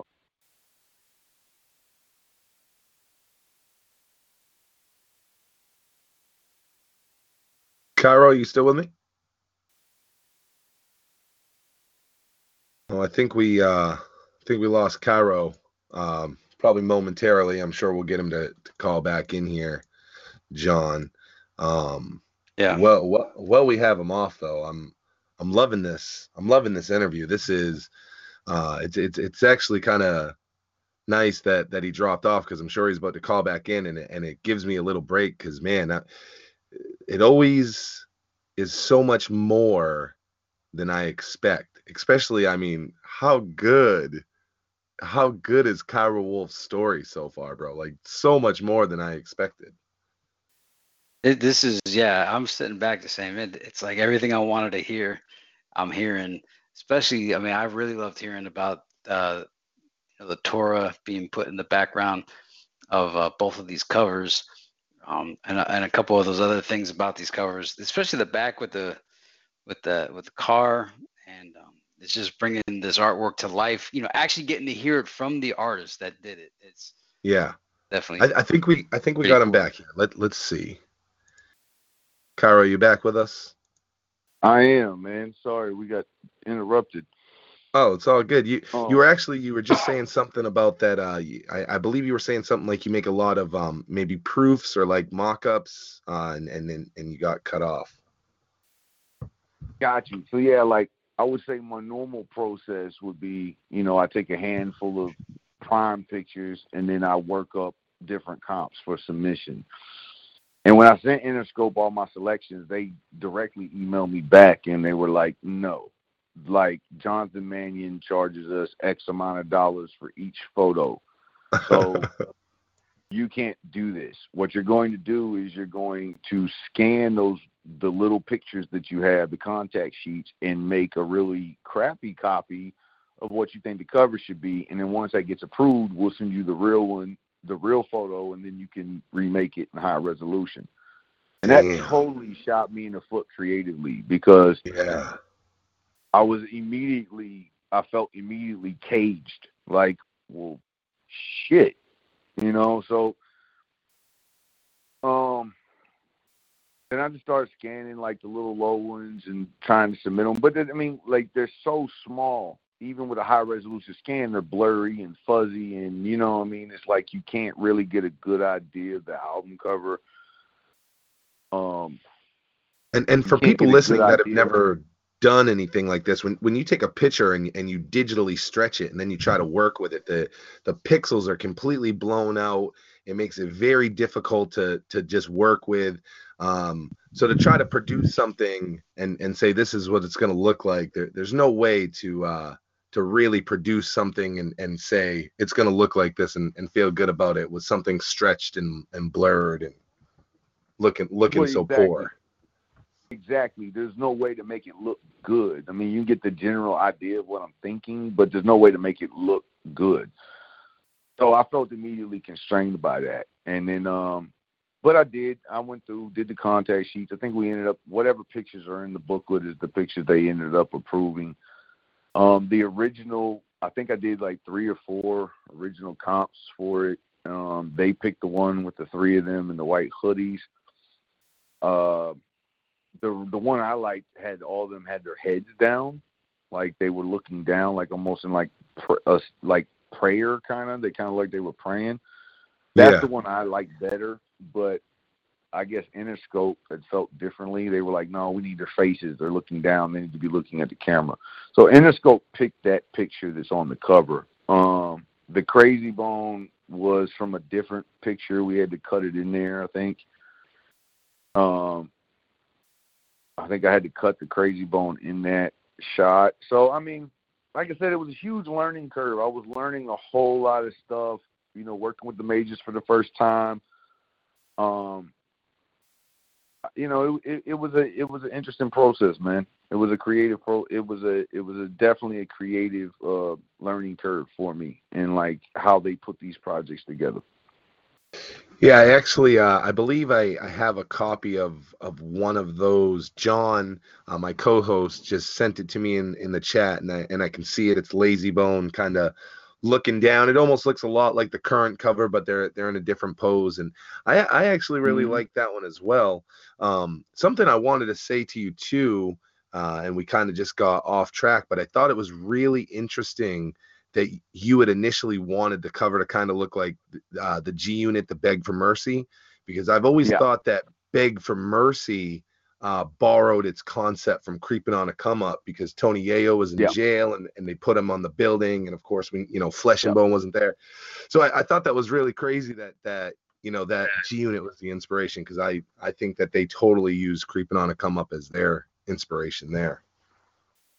Yeah, probably. Probably, probably so. What I also learned during, you know, my time in the industry is once you get past the uh, the independent, local, underground level, um, most of the time the artists themselves don't have shit to do with their creative, with with their uh, with their image or like what their album covers are like. They approve them, of course. The artists usually say, "Yeah, I like this one" or not, but yeah. the creative process doesn't really have anything to do with the group.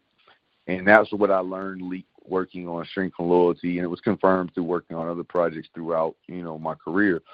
But, you know, learning that was kind of disappointing. You know, like, it was kind of like you find out that, like, yo, like, it's like listening to the interview with uh, Giulio Costanzo, you know what I mean? It's like, You know, Bone didn't have anything to do with the creative process on those album covers. They just, yeah. you know, they got shown them and they said thumbs up and kept it moving. And a lot of the things that I loved about them growing up was a lot of things that didn't have anything to do with them. Like the Don't Give right. Props to the Devil stuff, like the hidden stuff. And like all that stuff influenced my own work. Like I hide stuff in my artwork all the time. Um, I mean, there's a couple of hidden things in the Bone, in the Strength and Loyalty, and in the uh, Thug Stories project I hid. Uh, I think there's a Grim Reaper somewhere in the Strength and Loyalty. Like there's the, where they're sitting on East ninety-nine in Saint Clair, uh, Krayzie Bone sitting in the forefront. Like there's like a light switch or something behind him. I don't remember. I have to go look. But there's like a Grim Reaper hidden in there somewhere. Um, oh, shit. On the back of it, there's like a skull hidden somewhere in there.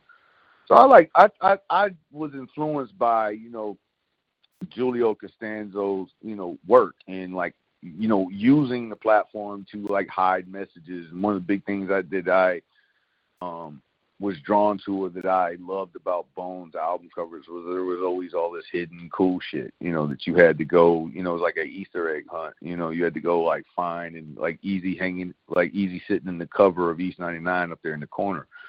Yeah. You know, when I first noticed that as a teenager, like that shit blew my brain. I was like, oh, snap. Yeah. We, you know, it's, it. you know, go ahead.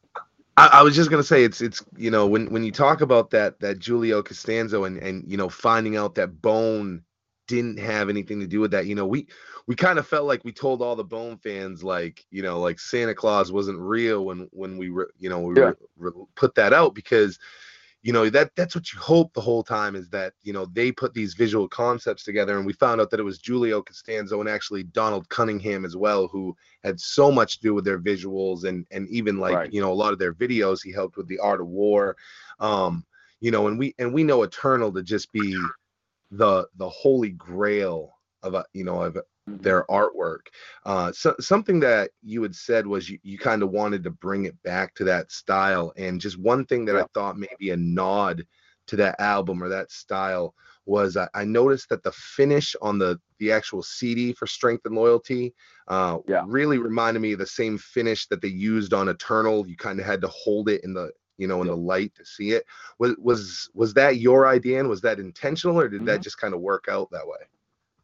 No, that was my idea. That's something I wanted to do. I actually wanted to do it for Thug Stories. If you remember, Thug Stories had the red disc with the skulls on it.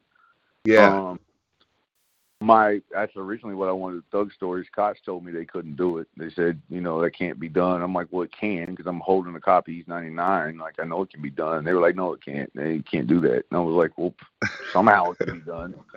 Um, when I got the Strength and Loyalty, that was important to me. I wanted to uh, do a throwback to East ninety-nine, and with the disc and Interscope was like, yeah, cool, no problem, like whatever. So they had me send over the artwork and just black and white vector, you know, like everything that, you know, the the print on the disc was, was the design was black. Yeah. I think they just printed it in like a some kind of a clear base or something. I don't remember what the process was, but that was definitely my idea, and it was a throwback to the East ninety-nine. I actually wanted to do a lot of stuff like that, and I was kind of roadblocked from, um, uh, you know, the label kind of roadblocked me from some of that stuff because I guess Bone, because of prior things of like people saying they worship the devil, they were got real paranoid about having hidden stuff in their artwork.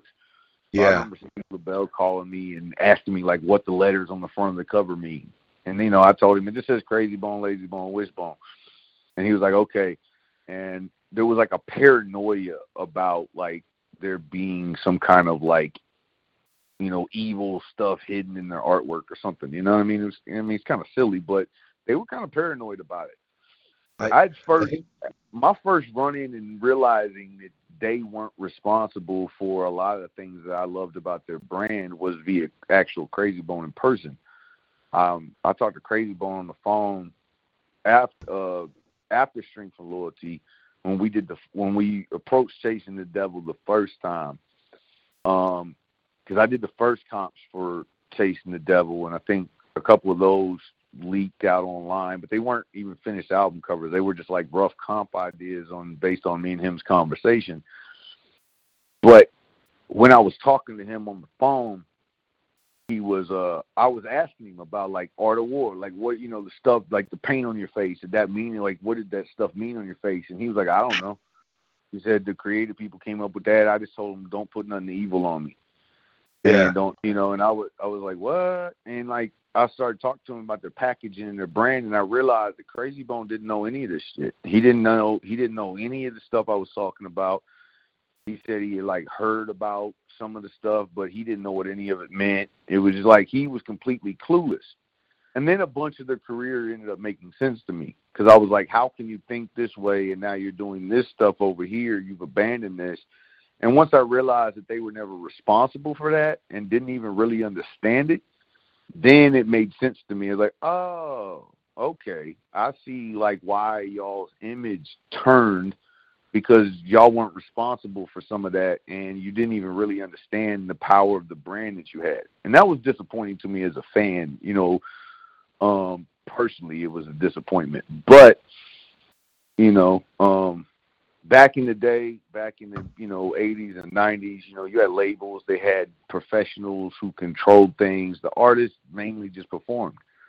Yeah. And, um, the, you know, the, a lot of the magic in the music industry is gone because of that, because a lot of the people who come up, came up with a lot of those dope ideas, you know, quit the music business once budgets got cut and they couldn't eat off of it anymore. Yeah, Eternal's always been one of those things that, you know, was just incredible. Like you said, it, it built it, but it also did build the stigma, like, Are they are they devil worshipers? Uh, you know, we, we, we didn't have the internet back then, so it wasn't that easy to just jump on and, and find out. So it's like the the heavy assumption was, well, look at the artwork, listen to the intros.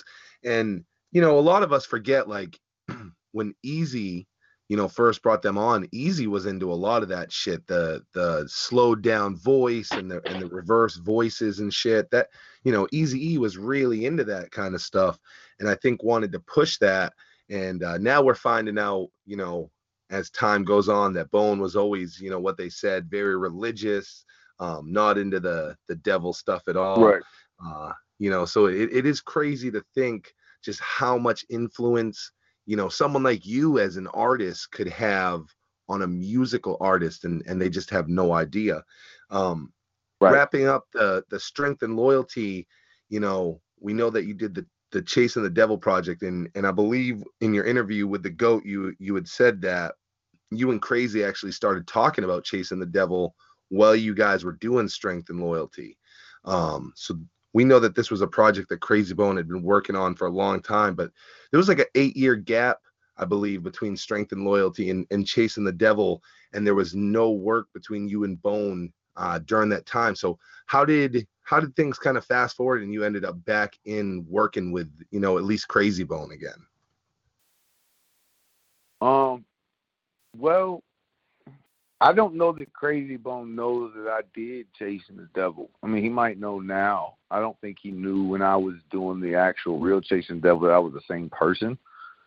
Um, like I said, I think I kind of, you know, in my youth, I, when I was younger, I was very headstrong and outspoken and belligerent, almost in a Tupac-esque way. Not comparing myself to Tupac at all, but my personality was kind of a... Uh, overbearing, and I had all these ideas in my head, and I was more focused on executing my ideas, and I didn't really have, because of my upbringing, I didn't have good social skills, um because like I, I never went to high school or middle school, or, and I haven't been to school since I was ten, so I spent most of my teenage years by myself.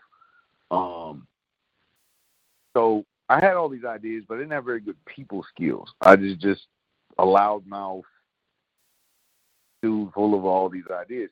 So I think on Strength and Loyalty, I kind of rubbed, especially Krayzie Bone, the wrong way, you know, because I was trying to direct the photo shoot, and I was trying to, like, have my input, and I wasn't really picking up the social signs that people weren't really receiving my input, and I should probably just shut up and enjoy the pro- shut up and enjoy the process. Um, when we first started talking about doing the Chasing the Devil the first time, Um, we had a lot of really cool co- phone conversations, and he was sending me pictures, and I was working with this photographer, and he had all these ideas he wanted to bring to life. And I had a meeting with him in Atlanta. I was living in Atlanta at the time, and I had a meeting with him. I showed up to the meeting, and like immediately when I showed up to the meeting, like his, I've been talking to him on the phone for like, I don't know, three or four months. And when I showed up to meet with him, when they came to Atlanta, it was an immediate, when he recognized me from the S N L stuff, because again, I don't think he realized it was me he was talking to on the phone. And when he saw me in person, there was an immediate like disengagement there. Like when I showed up to the meeting, he immediately became disengaged, and he never answered my phone call again. Um, mm-hmm. I never talked to him again after that. And that was kind of weird. Uh, I don't know why. Like I said, all I can attribute it to is when I was young, I was very belligerent. And I might have just annoyed people, or I don't know. Like either way, like Krayzie Bone's kind of a quiet, reserved person.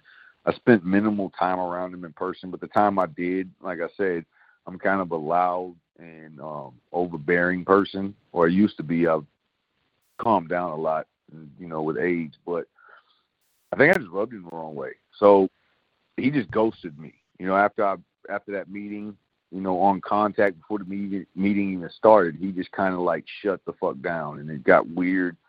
And then he just never answered my phone call again.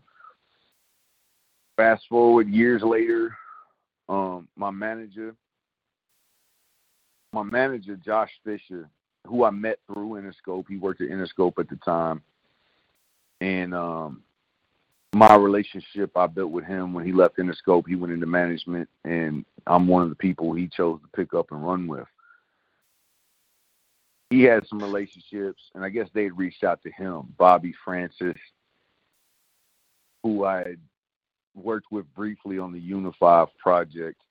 Bobby Francis had uh, called called my manager Josh about having us do the Strength and Loyalty project, and we did a conference called Krayzie Bone. Again, I don't think he knows that I'm, that I'm me. I don't think he put two and two together. So how then, how did it end up uh, that, that, you know, that your, that your piece actually became the artwork that was used then? Because Bobby Francis at the time was managing Krayzie Bone, and, and he reached out to Fish about doing the uh, Chasing the Devil cover for the real one that actually came out. Yeah. And I like, again, I don't, Krayzie didn't really have, he had an idea of what he wanted. He wanted to have like the, the city, he wanted to have all the trappings of sin. Like his idea was he wanted a mountain, and he wanted all these things to represent fame and fortune, you know, and that was kind of his vague idea. And I just kind of put the project together myself, and they loved it. Um, that for me, I took as kind of a personal project. I kind of felt like I had something to prove with the Bone fans, you know, with the Bone brand in general.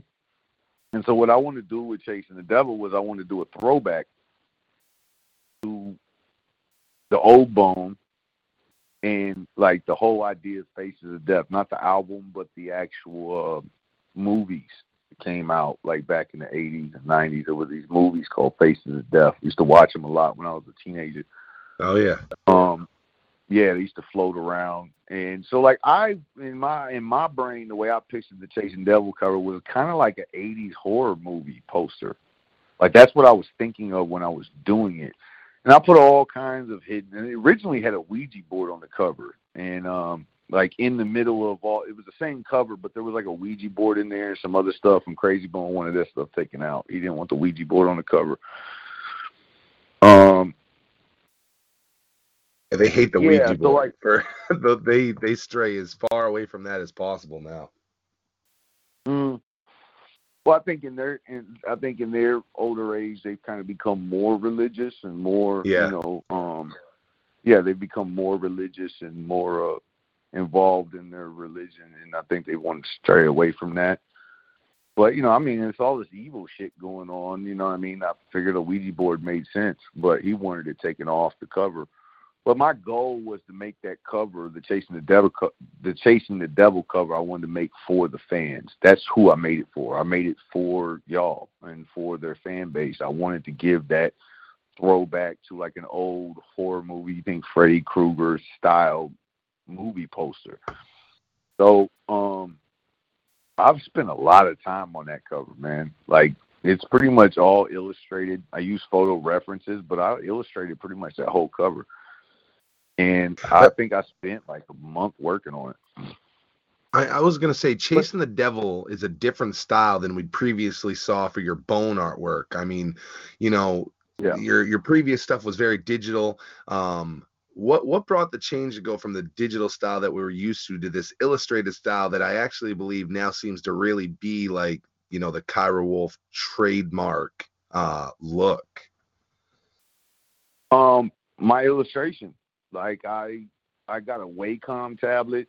Um, I mean, I grew up drawing my whole life. So my parents were artists. And my whole life I've been drawing, um, illustrating pictures. And I think around two thousand five, I got a Wacom tablet. And I wasn't very good with it at first because it didn't have the screen on the tablet, like it connected to your computer. And so you had to look at your actual computer monitor while you drew with your hand. And I wasn't used to uh, drawing without looking at my hand. So there was a huge learning curve in trying to figure out how to use the, the tablet. I couldn't even sign my name and make it look right initially because I'm just not used to not looking at my hand while I'm drawing. So it was a uh, kind of a barrier. And over time, I just kept working with it till I got better and better with my Wacom tablet. And as I got better with my my Wacom tablet, then I incorporated more of it into my art. And then I started, like, painting over the top of album covers. You know, I would do an album cover using photos. Then I just go paint over the top of it and add all these highlights and, you know, just cool shit. I just kind of expanded. So as my as my uh, technique developed, my art changed and kind of grew with it, you know? Yeah. I, um... I really, you know, the, it's such a different piece of art, the, you know, that cover. And I, I remember reading the interview that you did with, with the GOAT for B T and H Board.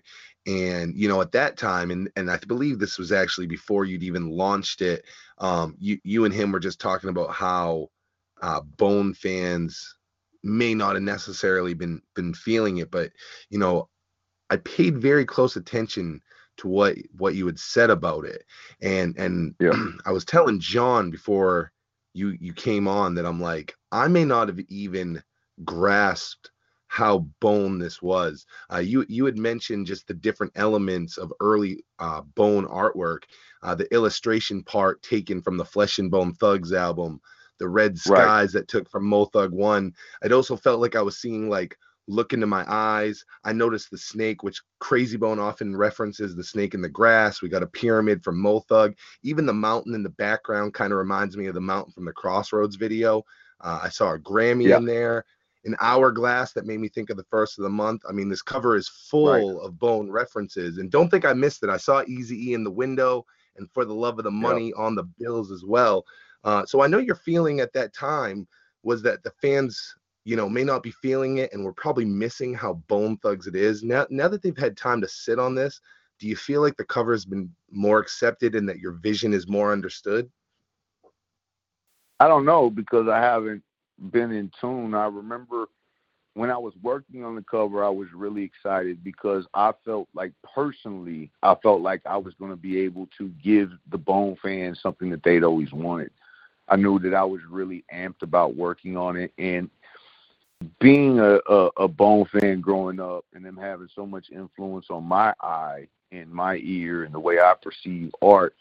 Um, and I felt like after Art of War, I never got um, that Bone again. After Art of War, like, Bone turned into something else that I didn't personally identify with. It didn't interest me, you know, visually, like their album covers and their, and their photo shoots and their, I, it, it didn't have the same magic in it. It didn't have the same thing about it. And I felt like it was my opportunity to really give the Bone fans something that they would cherish and appreciate. And when the album cover got released, I remember I went on the Bone board for like the first time in, I don't know, a decade or something crazy.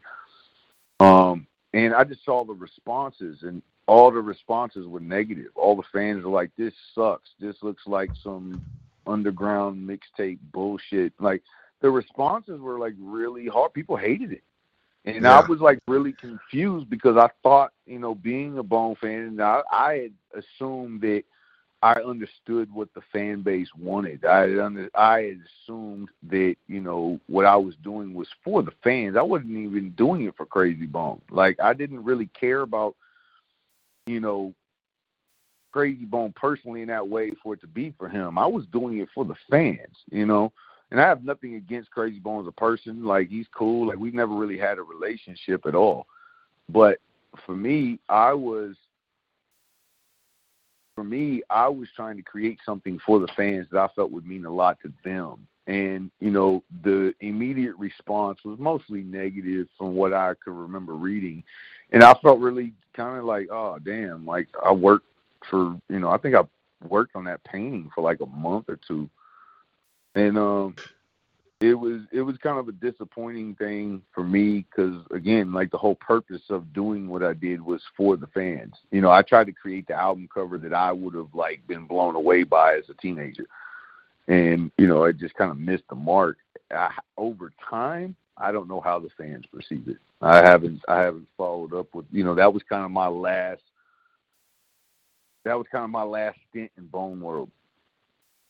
We you know, we talked, John and I, um, so, sometimes I, I think the it, it goes right over Bone fans' heads, unfortunately. Like your the the album, because I mean it even went over mine until I, I you know I read your interview with John, and then it all clicked. I was like, oh shit, he's a, he's a hundred percent right. Like this is how the Thugs cover looked with Flesh and Bone.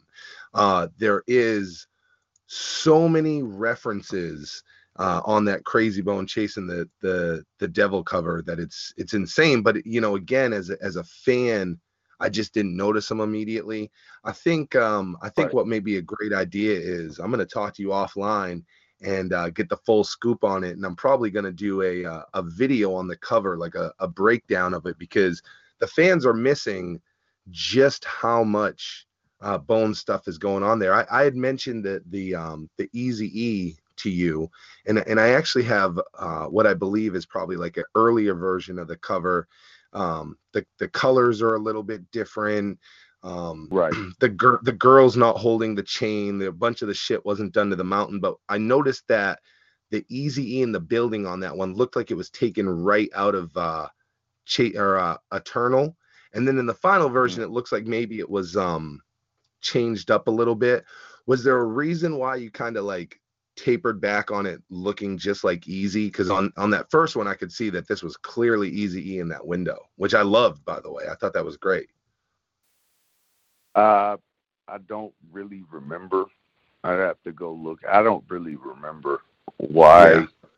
certain things were changed. I don't you know I remember that process. I just remember it was laborious. Like I worked on that shit for like I think I worked on that painting for like a month.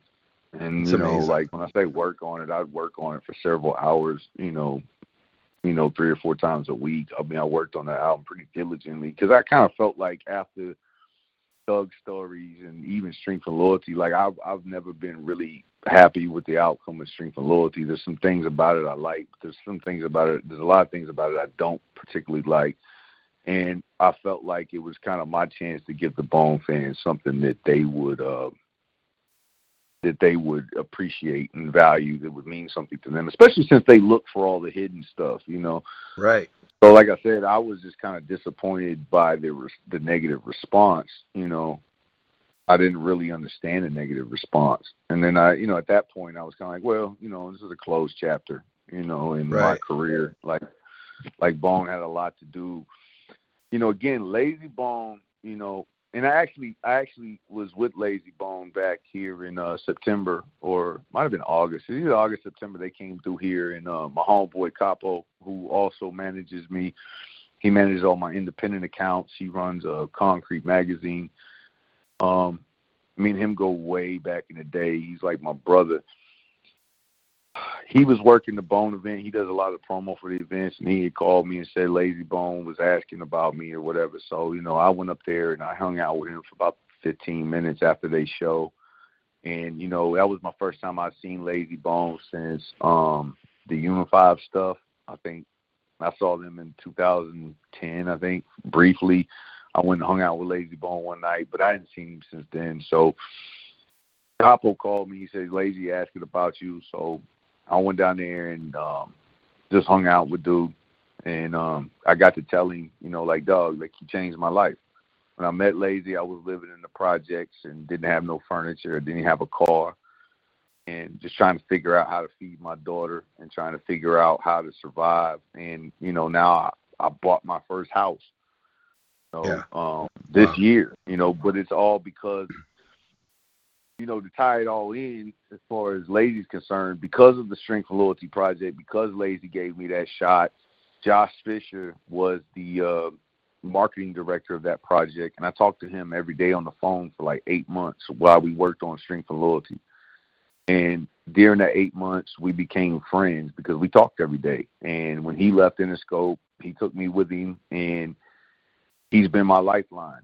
You know, he's been the guy that gave me the Doctor Dre jobs and the Rihanna jobs and the Scarface jobs. He's the guy that goes and works all these deals. And because of him, because of Josh, who is like a brother to me now, um, and a business partner, because of his work, I've been able to feed my family and provide a life that I didn't think was possible for me, like that I didn't I think, think I had amazing. access to.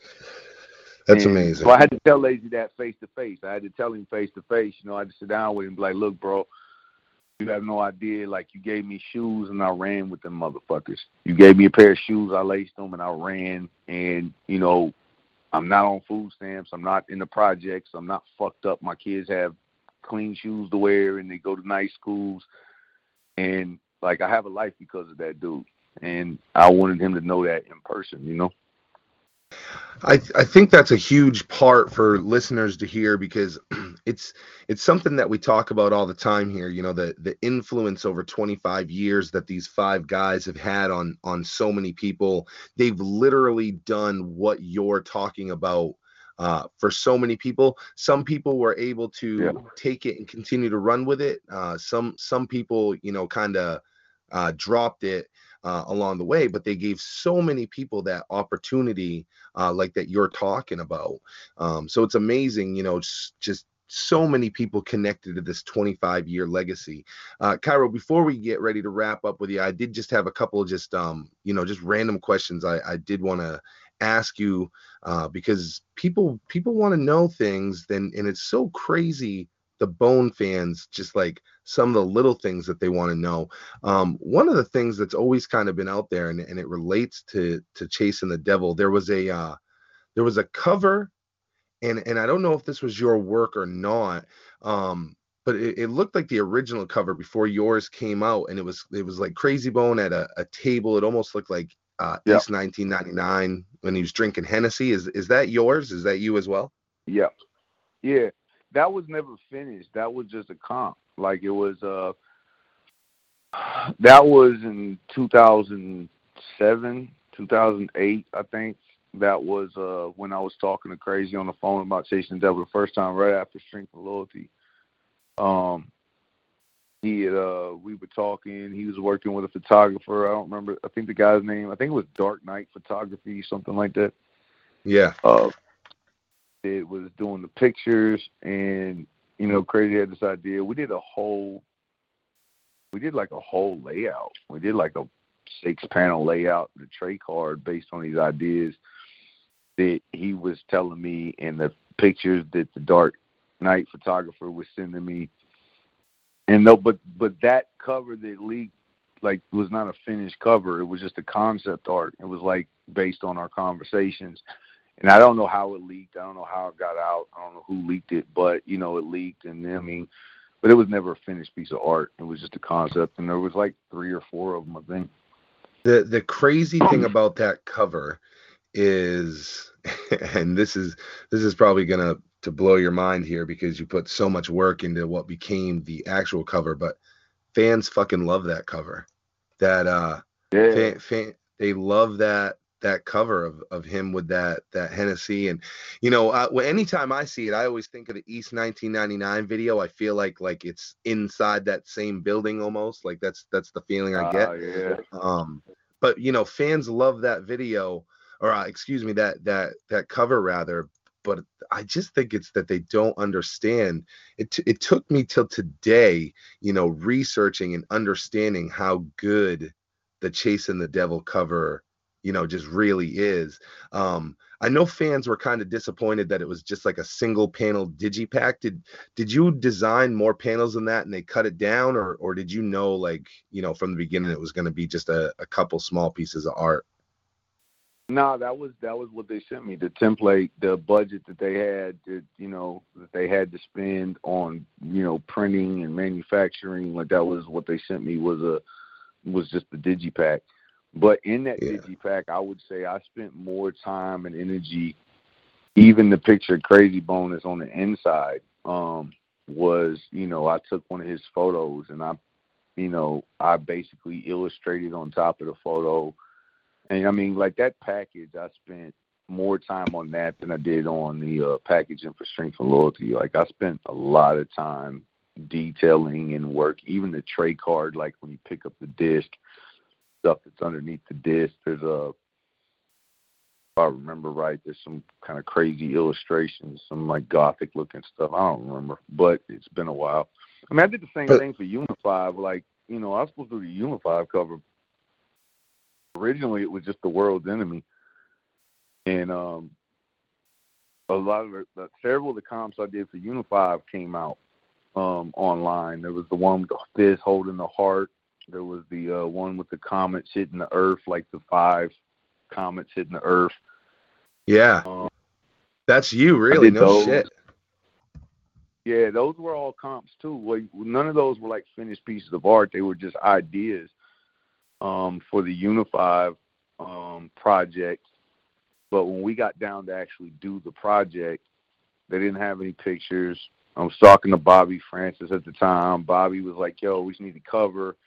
And I was like, well, where's the photo shoot? And he's like, they got a photo shoot, but we don't have it yet. We just need a cover. And then they couldn't, you know, there was, he couldn't tell me what the budget was. He couldn't give me any details. The whole thing was just a big kind of a nightmare. And you know, I eventually just told him, never mind, you know, and I think they, they ended up going with Julian Alexander, who ended up doing the Unify cover. And Julian Alexander, Julian Alexander, um, Slang Incorporated, they're the ones who did all the G-Unit covers. Uh, Julian Alexander, you know, he's an incredible artist, but, you know, I just think with the Unify, he didn't really have nothing to work with, you know. Um, like, you know, yeah, the not... they gave... I, You know, I mean, Julian Alexander is a phenomenal artist, man. Um, but by that time, like, when, when the Unify came around, man, in fact, the the, the, the drawing, it, you know, the fans like online, the skeletons on East ninety-nine, like, that was my original concept for the uh, for the Unify project. And, yeah. Um, that I was, was going to ask you that. My, yeah, that was originally done for the Unify project. But I don't, we never got to that point. You know, like I said, I did the comps, like the one with the hand holding the heart. I mean, it looks cheesy, but it was just like an idea. It wasn't going to, you know, that was my hand holding the heart. You yeah. know, it was just like an awesome. idea of like different, like, because even with that project, I talked to Layzie about it. And originally it was supposed to be like a clear cover, like a, like a clear vellum cover, like a, and the, heart, the hand holding the heart would be that, and you see the background with all this destruction and chaos, and then like when you turn the clear page you would see that same picture, but it would be a skeleton hand holding the heart. It's just an oh, idea I had. Um, and the same with like the the little, it looks like comets hitting the earth. Um, it's the best way to describe it. You know, The World's Enemy, I think the world was on fire and there was like a skull or something. I don't remember, it's been too long. Yeah, yeah, no, I know, I know exactly what you're talking about. Did did you now? You, me and you in private were talking, and you had mentioned something like um, like you redid the the logo at that time, or, or something like that. Does does that make sense? I can't really remember what we were talking about. Yeah, it was the strength, strength and loyalty. Like, so if you notice, like Bone, the Bone logo now, Bone Thugs-N-Harmony logo, it's got these. It's a little bit more symmetrical and cleaner, and it's got like these hooks and, you know, curves and extensions on it, you know, that the yeah. one they're using now. And I, I did that. I redid their logo for them. Um, they didn't have a copy of their original logo. They didn't have like a E P S file of it. It was, you know, just a crappy low resolution JPEG is the only thing they had of their logo. And originally, Interscope wanted to do a whole new logo for Bone. Like, they wanted to do an entirely different look for them. Oh, and no. I think I did, like, man, I want to say like ten or fifteen different comps on a new logo for Bone. And, you know, just for the record, I was against this idea, idea to begin with. I remember arguing with Interscope about it, and they they wanted to give Bone a whole new look. They wanted to give him a brand new logo um, from scratch that didn't even resemble the first one. And I did like ten or fifteen comps. Um, they weren't really nothing impressive, and I I was adamant against it. I was like, you know, this is what y'all want to do, but I really think, you know, we should stick with the original Bone logo. Like, that's their, that's iconic. Oh, yeah. And Bone, there was Bone like fans would have hated that. Forth. Well, there was this push back and forth, and I, on my own, went and took their logo, um, and I created a, a vector version of it, and then I cleaned it up. I, I straightened everything up, because, like, a lot of the letters were kind of wobbly and, and uneven. Um, the lines weren't really clean. So I took the original logo and I cleaned it up and made it all really symmetrical and clean. And then I added, you know, the extra hooks and the extra, you know, stuff on the logo. And, you know, then I just sent it to Interscope and they're like, okay, this is cool. We're going to run with this. And I was like, bet. I, I love the, uh, just, you know, I would say the evolution of, of that logo. Um, You know, that that logo was was made way back in ninety-four, and it's gone through so much evolution. I mean, even though, you you know, we don't really think of it like that, like it's just, you know, some some Beckett letters or whatever it is. It's like it's really gone through a lot. I mean, I remember when it was three D, and then, you know, like you said, you, you changed mm-hmm. it and you kind of gave it the, the pointy barbs. So I, I do love the evolution of that logo. Changing it would have been such a mistake. It It is iconic, yeah. as you had stated.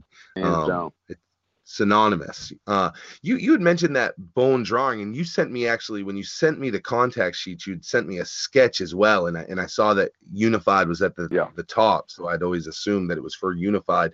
Uh, but in your interview with with the GOAT for B T N H board, you had said something about it being a poster for for Ruthless Records. They were they were supposed to have some kind of booth at the Rock the Bells concert. Was it something like that? Well, yeah, the sketch, the original sketch that I sent you was the, the original sketch that I did. Um, yeah. Back during the Unified era. And I never illustrated it, you know, for real. It was just an idea, but I never actually finished the art. It was just in sketch form. Um, and then, you know, I kind of pulled out of doing the Unified project, and it just sat in my sketchbook for a couple, several years. And then back when they did the uh, the East ninety-nine reunion tour with Rock the Bells, and they were supposed to do the whole East ninety-nine tour, um, I think Ruthless, Ruthless, I want to say it was Ruthless, reached out. I have talked to my manager because, like I said, he's the one that does all the business communication. I just do the artwork when he brings it to me. Um, I think either Ruthless reached out. I don't remember what happened. Somehow he called me and said, hey, you know, Bone's on the East ninety-nine tour, and they want us to do some merch for for the Rock the Bells event, and then they're going to go on an actual tour, and they want us to do the merchandise. And I was like, yeah. oh, perfect. Like, this is the perfect platform to do this sketch. I went and found it in one of my old sketchbooks, and that's why – I uh, went and finished it. The, the the piece of art that's floating around online, the original one that I did, was for the Rock the Bells concert and the East ninety-nine tour. There ended up being, I mean, we did a bunch of shit for that too. We did some T-shirts. Um, we did some posters.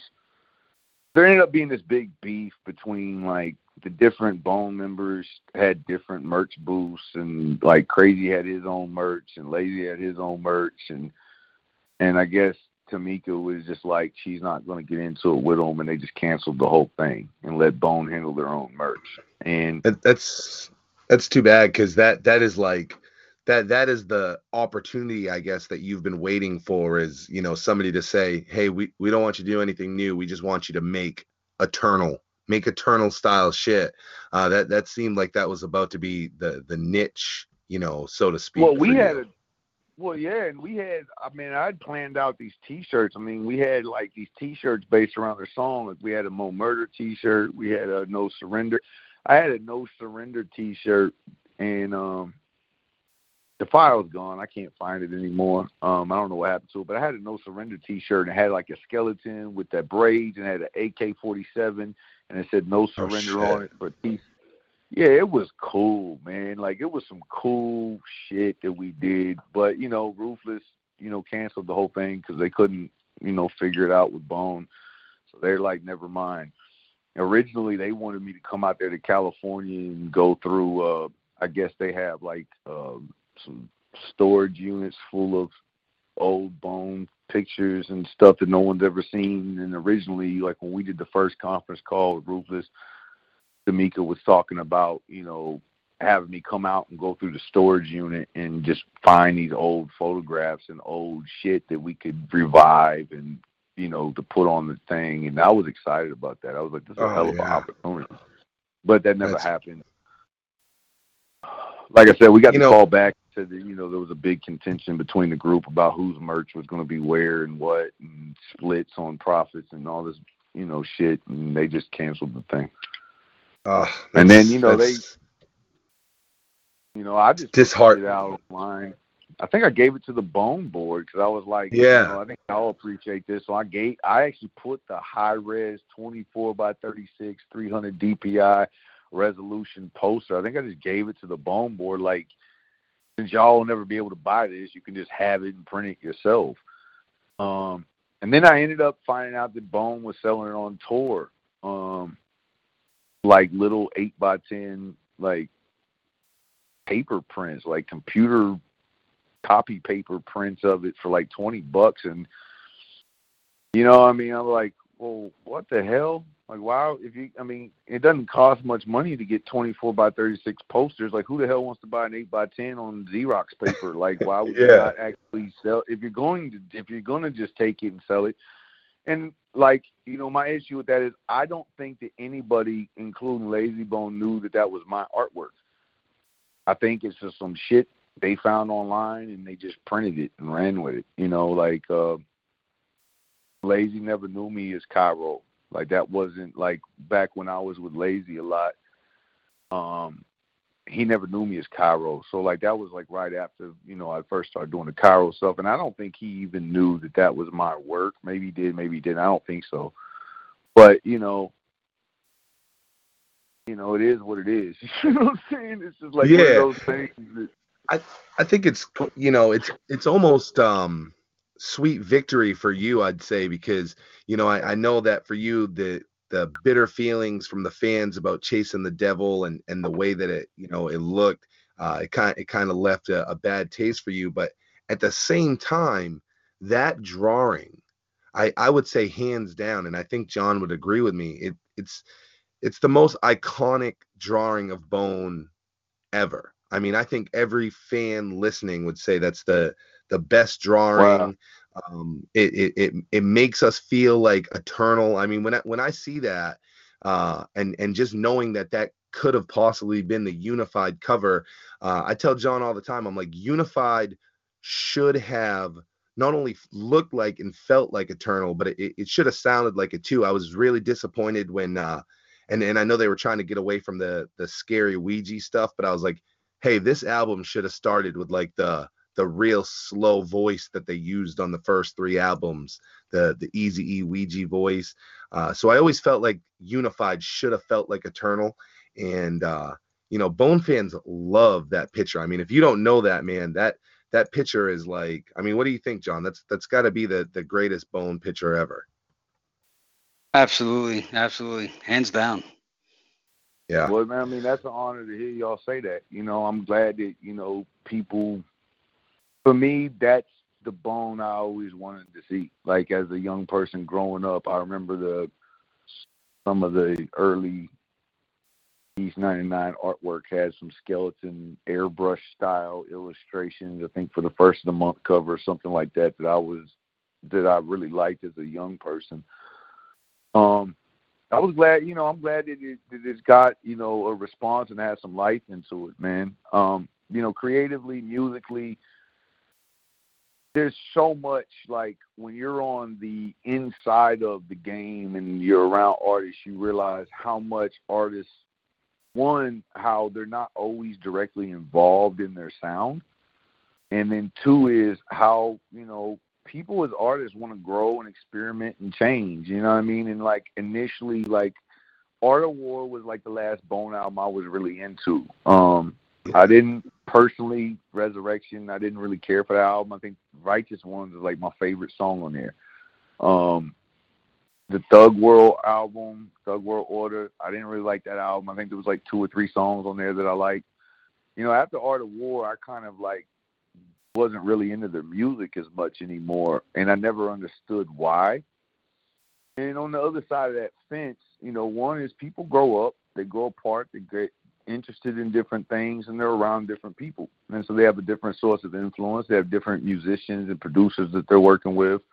And, you know, they kind of grow in different directions. And in that sense, you know, as an artist, you want to be able to have the freedom to create the things that you want to create. And, you know, it's, uh, I always wanted to hear them. You know, when I, Art of War musically, you know, speaking from an art, from an artist perspective, someone I grew up in music, my parents, my, my father's a musician. I have a high regard for art. And Art of War musically was a masterpiece. You know, East ninety-nine, you would say, is a better album. It had better songs. It was a bigger album. Um, But Art of War musically was a phenomenal piece of work. And I, I expected I, them to, Yeah, uh, I expected them to grow, you know, musically in a different direction.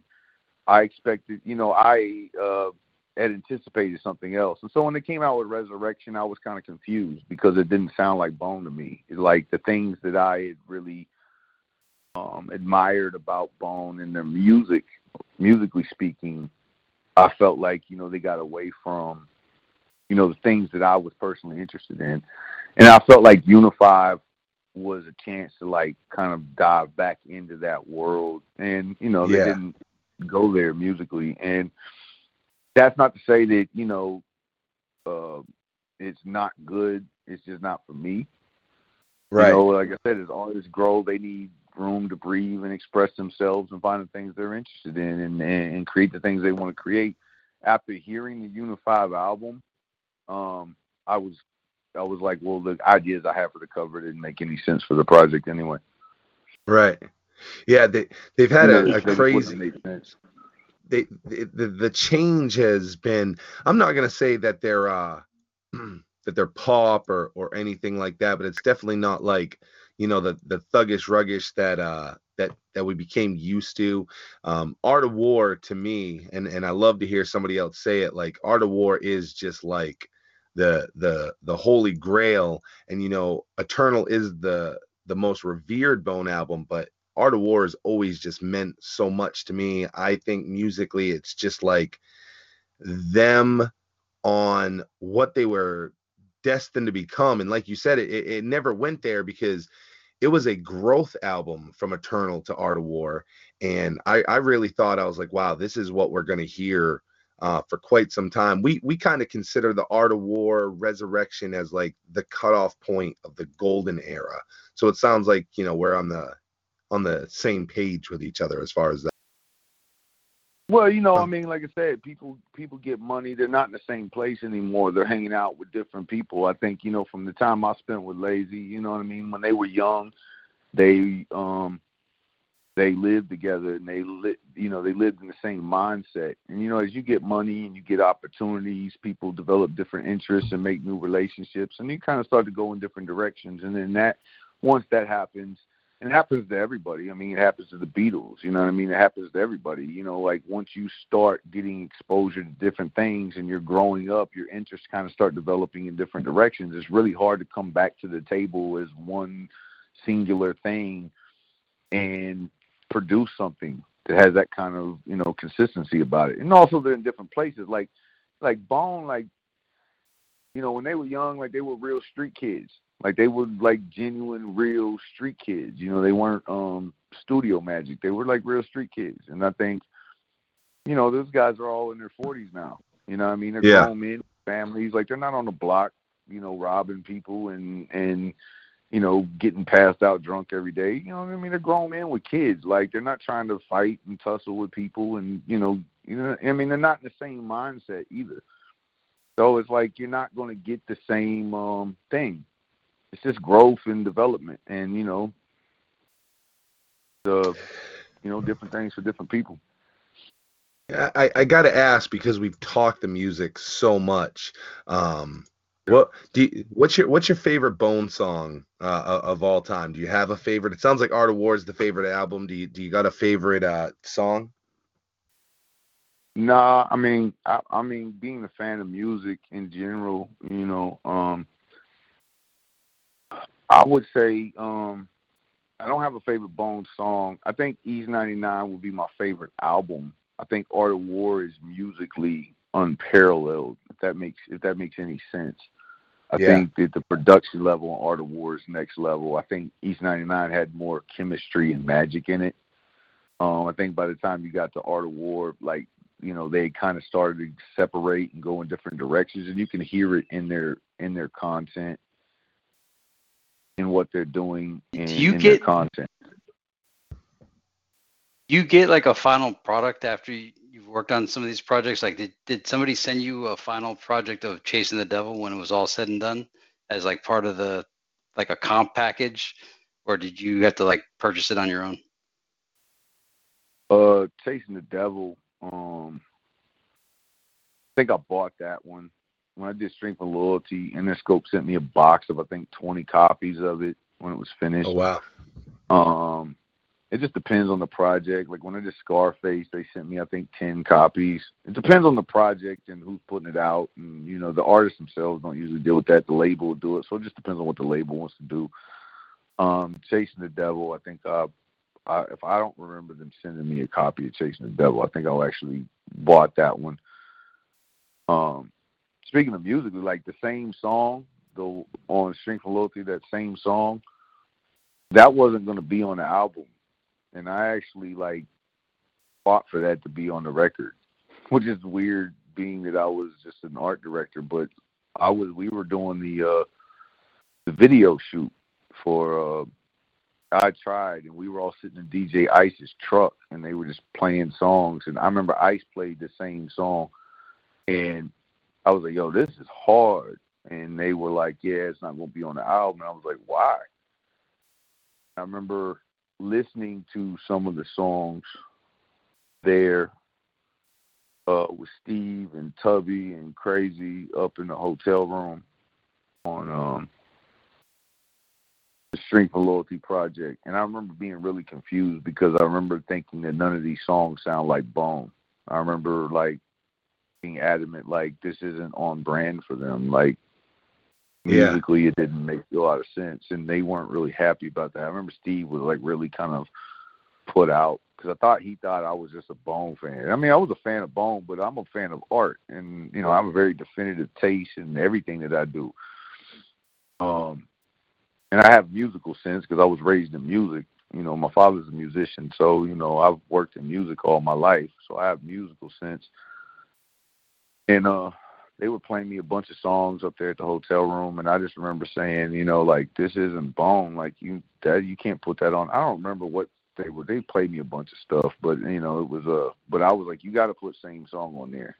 And um, I remember that. Yeah, it's good. That's Krayzie. It's always like, I love to hear those stories about the little bit of influence that, that changed an album, because that could very well be what, you know, actually made that album uh, or that song end up on that album. Um, and, and, you know, fans, fans like that song. Um, with, with all the trials and tribulations, because you've had just such a, you know, an up and down with, with Bone, and, you know, you've, you've done a lot with them. And, and like you said, uh, working with Bone and, and the Strength and Loyalty project literally changed your life. Uh, but it sounded like, you know, almost like um, Chasing the Devil might have kind of just been the the end of it. Is if if the opportunity came up Uh, is is there a future to see more Bone Thug, Kyro Wolf artwork? Um, I mean, shit, anything's possible. Like, I love, I love Layzie with my heart, man. Like, that dude, I have the utmost respect for him as not just a, a musician, but as a human being. Like, Layzie's a very genuine, humble person. I mean, the first time I hung out with him, man, like, he sat on the floor and shared a beer with me. You know, he didn't even care about sitting in the chair. He's not Hollywood at all. Very humble, and he's just a good human being. And I have the utmost love and respect for him as a person. Um, the other guys in the group, I don't know that well. I've met Bizzy and Flesh, but I've never, like, really hung out with them. I've uh, spent some time around, you know, Wish and Krayzie. You know, um, both of them have always been kind of standoffish, which, you know, is fine. You know, some personalities don't work, and they deal with a lot of shit, and they're around a lot of people. So, you know, I just out of respect and reverence for Layzie as a human being and the part he's played in my role, like, I'll do anything he called me to ask me to do. If he ever, you know, you know, I told him when he was here back in August when I was talking to him, like, bro, if you ever need anything, you know, I'm front line and center, you know, um, for whatever he's doing, just out of love and respect for him. Yeah, that's great. I, I think, uh, you know, especially what you do now, um, your your artwork is is so on point, and and and Layzie's actually bringing back a lot of old projects. He's been re-releasing a lot of old projects, and I think he's kind of trying to dip into, you know, the the bone of the past because he knows that's what phone, uh, fans want. So hopefully we we see Layzie uh, reach out to you, because I, I would love to see, you know, especially what, what you're doing right now. I mean, your artwork, I, I follow your I G so closely. And I love, by the way, that you put up a photo, but then you'll also put up, like, you know, two kind of zoom ins of it to really show yeah. just the, because you don't, you don't realize, you know, when you're, when you pull away and you look at, we'll just say Chasing the Devil, uh, and you just look at it, you don't realize how amazing it is when, when you get up close. Um, So I, I think it would be real interesting to see what you would do, you know, with just some Bone or, or Mo Thug in, in two thousand nineteen. Uh, before we let you go, I, I want to make sure, you know, everybody can find you. You can you just drop for the fans what, what your social media is, Instagram, and, and how they can find you? Yeah, my Instagram is Kyro Wolf. It's K Y R O W O L F, and my Twitter is the same thing. Um. And then, you know, there's the Kyro Inc dot com, which, you know, here in the next spring, we're going to be launching, you know, the new site. It hasn't been updated in a long time, um, but we're finna launch the new site here in the springtime probably. And and, and if um, somebody was interested in getting, you know, like uh, getting artwork from you, can can they reach out to you on the Instagram or on that website?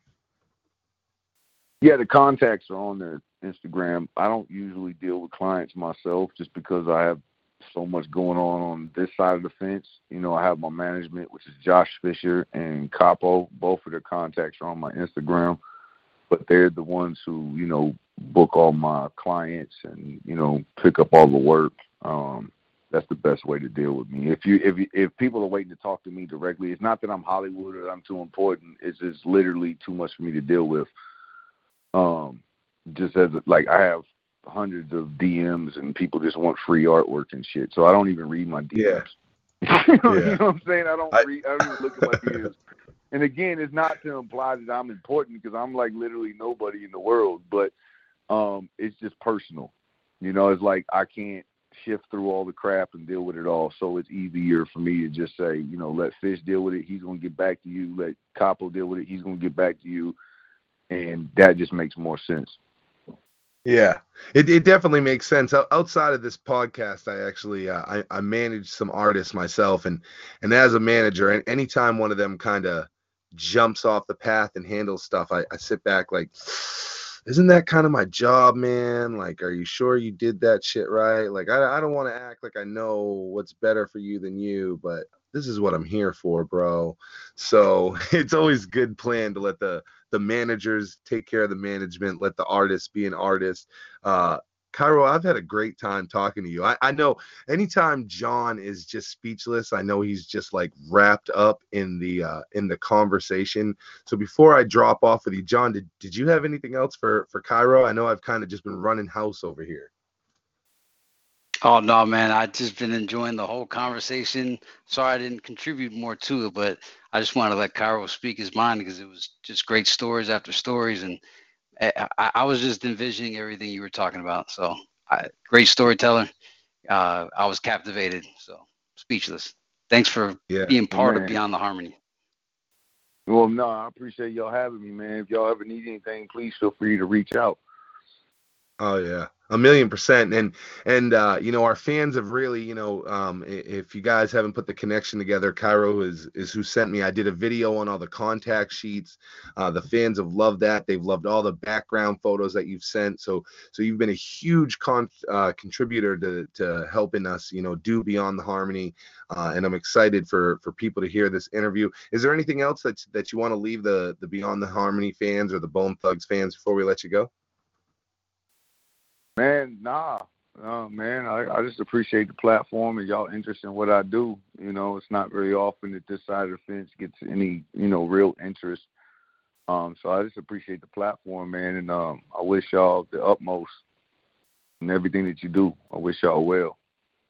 Oh, hell yeah. Kyro, bro, I, I want to I want to thank you again for, for being our guest here. And, uh, you know, I, I truly just appreciate everything that, that you've done for us. And I'm going to be in touch with you real soon because I, I feel like I feel like, John, that we need to get Kyro to do some sort of Beyond the Harmony artwork because he understands Absolutely. what you and I want it to look like.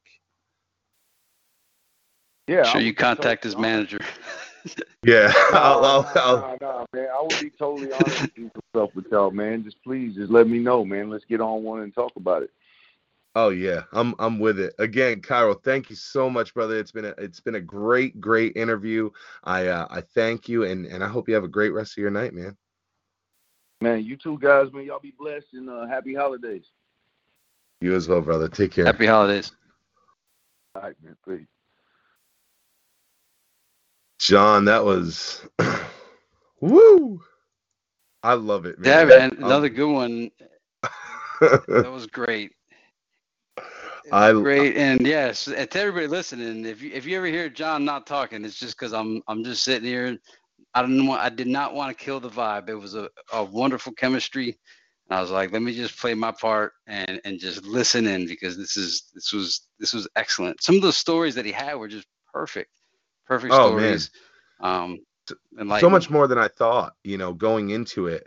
Uh, you know, we always talk about that, like, what what's this going to be like? You know, how how much are we going to be able to get, you know, from somebody that, that you know, made artwork? Because you, you just don't know how significant or not significant uh, that contribution may have been.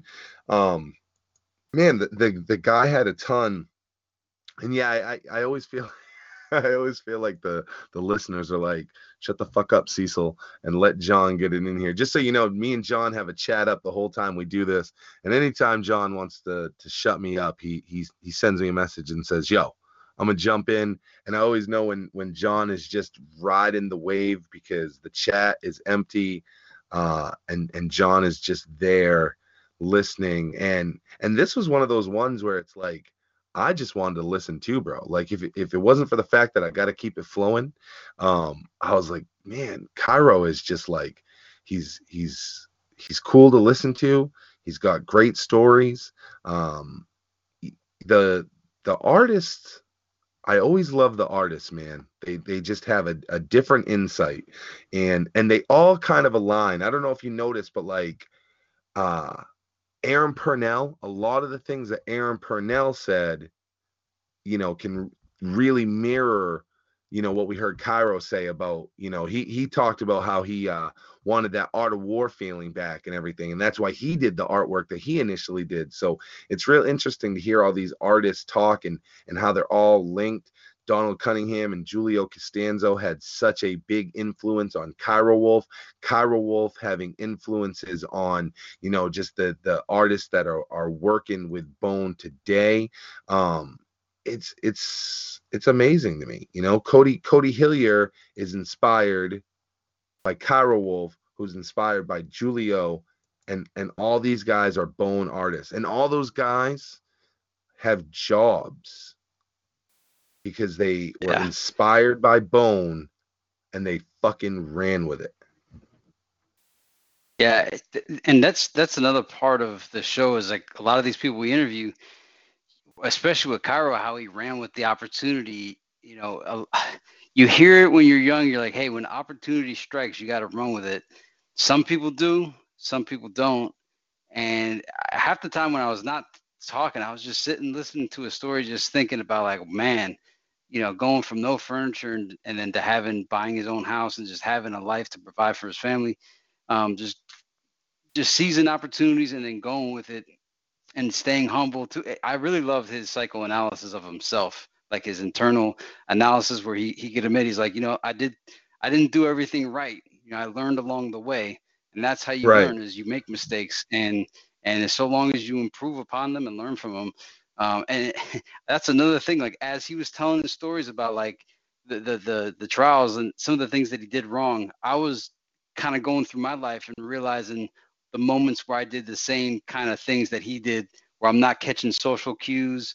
Um, I was the same way where I had so much ideas, and, you know, having some of these platforms like Beyond The Harmony and, and my other channels, those have helped me evolve to get all the stuff that's pent up in me out of me. And now I'm a much more sociable kind of person to be around, because I, I just imagine he must've had so much art in him, just as I had a, a whole bunch of like philosophies and ideas in me that just needed to get out. And it was just all in.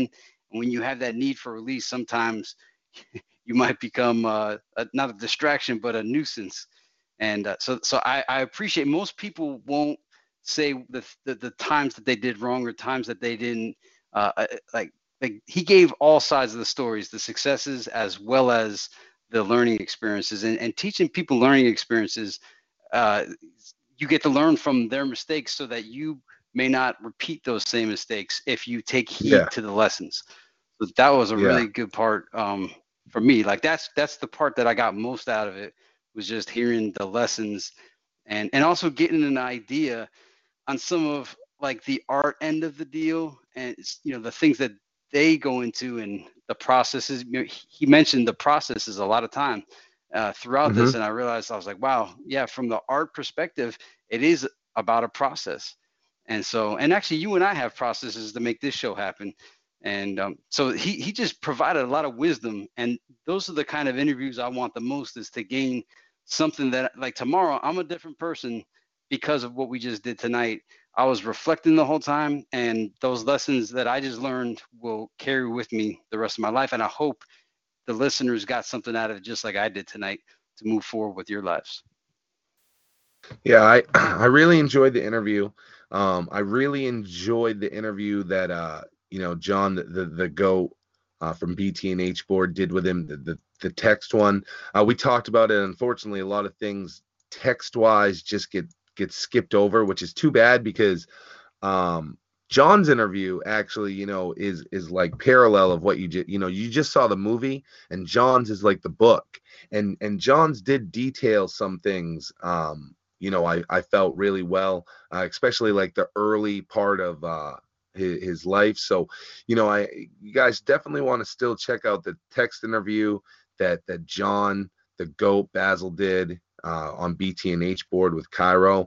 But at the same time, I, I feel great that we did this today, because we got to expand on a lot of that interview, and it, it really just cemented the Kyro Wolf uh, legacy in in the bone world, and it deserved to be there. Um, it, it was very intriguing, and you know, he I felt good. How good did you feel uh, when when we were talking? Because it felt like he just didn't feel like he had any home runs. You know, it felt like he felt good about the three albums he did, but he didn't feel like he had a, the home run that he wanted. And, and I think he thought Chasing the Devil was, and then like the fans kind of shit on it. Uh, so so he, he was feeling bad that he didn't have that home run. And when I was able to drop on him, like, bro, that that drawing that you did is, it is the fucking icon. I, I challenge somebody to find a more iconic drawing of Bone Thugs-N-Harmony that that the fans love than that one. And and I, I I felt so good, like letting him know, like, bro, you you have the the mega home run, because you have the fans home run with that with that fucking drawing. Yeah, no, that, that drawing is the grand slam. And what's funny too is is when you heard him describe what he was putting into Chasing the Devil, in the back of my mind, I was like, no, no, you actually already did that with that drawing. That drawing. I think any fan from the beginning that sees that is like, yeah, this, this, this, this is this is what we're talking about. This, this, this right here is what we're talking about right here. I know the first time I saw it, I was like, where's this been the whole time? It felt like that had always existed, because it always should have existed. And I don't know why he's not fond of Strength and Loyalty. I, you know, I did, did I name that as my one of my favorite covers? I, I had said Art of War, but I was like, you know, I really like that Strength and Loyalty. Yeah, and I and, love uh, Strength the and complete Loyalty, and, and and I even like what it represents. The complete package for Strength yeah. and Loyalty, not just the cover, the complete artwork package right. for Strength and Loyalty is many many panels, yeah. and and I just thought it's, as somebody that's had to make, I've made a lot of artwork, okay, y'all, I've made a lot of C D artwork, and the more panels you have, the more shit you have to make up, and with that many panels, you start to go, what the fuck am I putting on this? And I just thought it was yeah. great how he told about how they were like, no, no, no, no, no. Look, they charge us for every picture, which is true. When a photographer comes and you pay him and he takes nine thousand photos, that, that doesn't mean you just paid for a nine thousand photo photo shoot.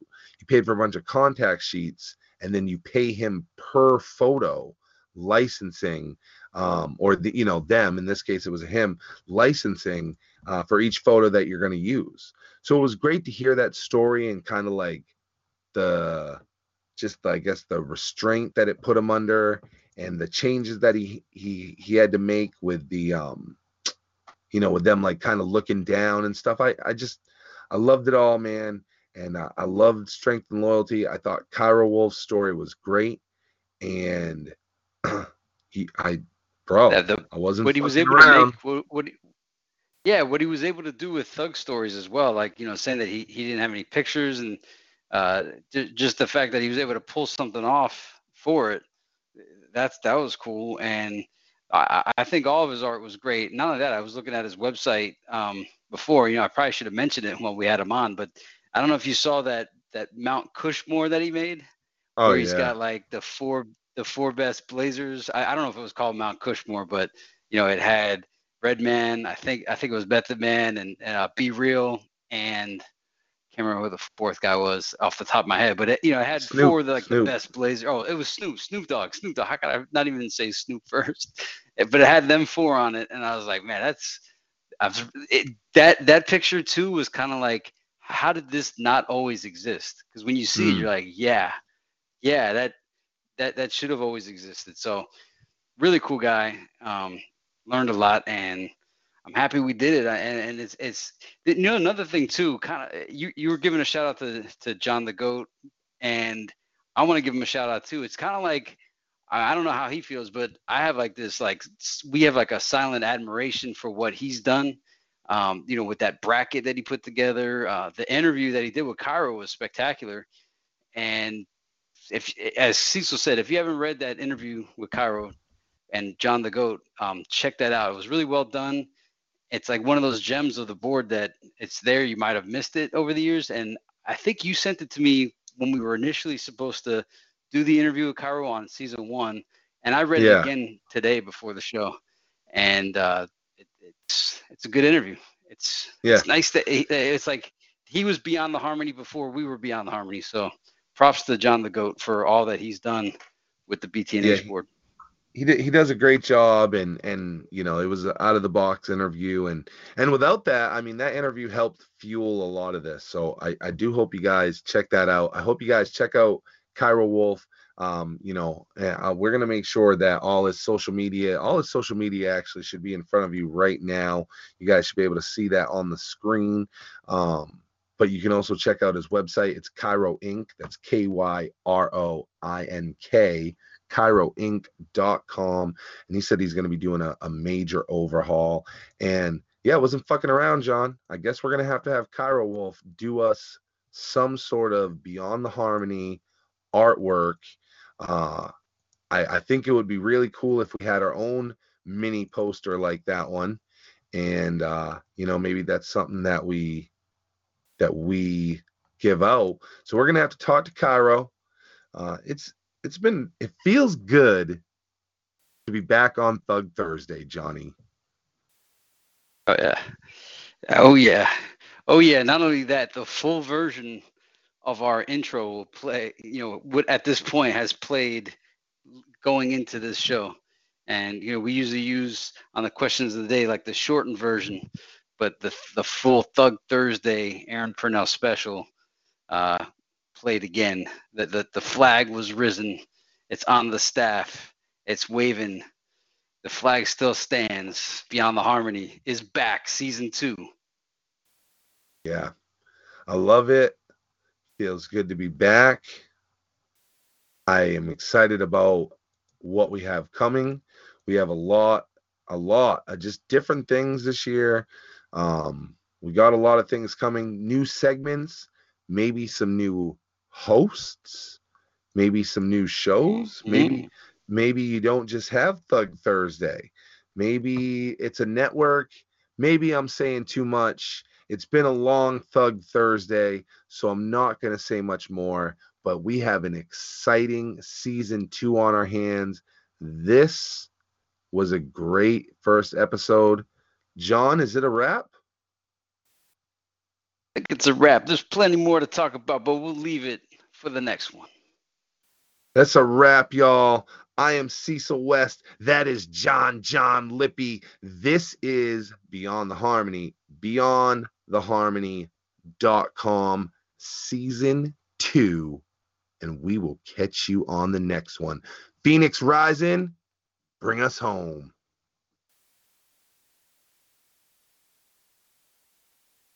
Hey guys, it is Ryan. I'm not sure if you know this about me, but I'm a bit of a fun fanatic when I can. I like to work, but I like fun too. It's a thing. And now the truth is out there. I can tell you about my favorite place to have fun. Chumba Casino. They have hundreds of social casino style games to choose from with new games released each week. You can play for free anytime, anywhere. And each day brings a new chance to collect daily bonuses. So join me in the fun. Sign up now at chumba casino dot com. No purchase necessary. V G W Group. Void where prohibited by law. See terms and conditions. eighteen plus.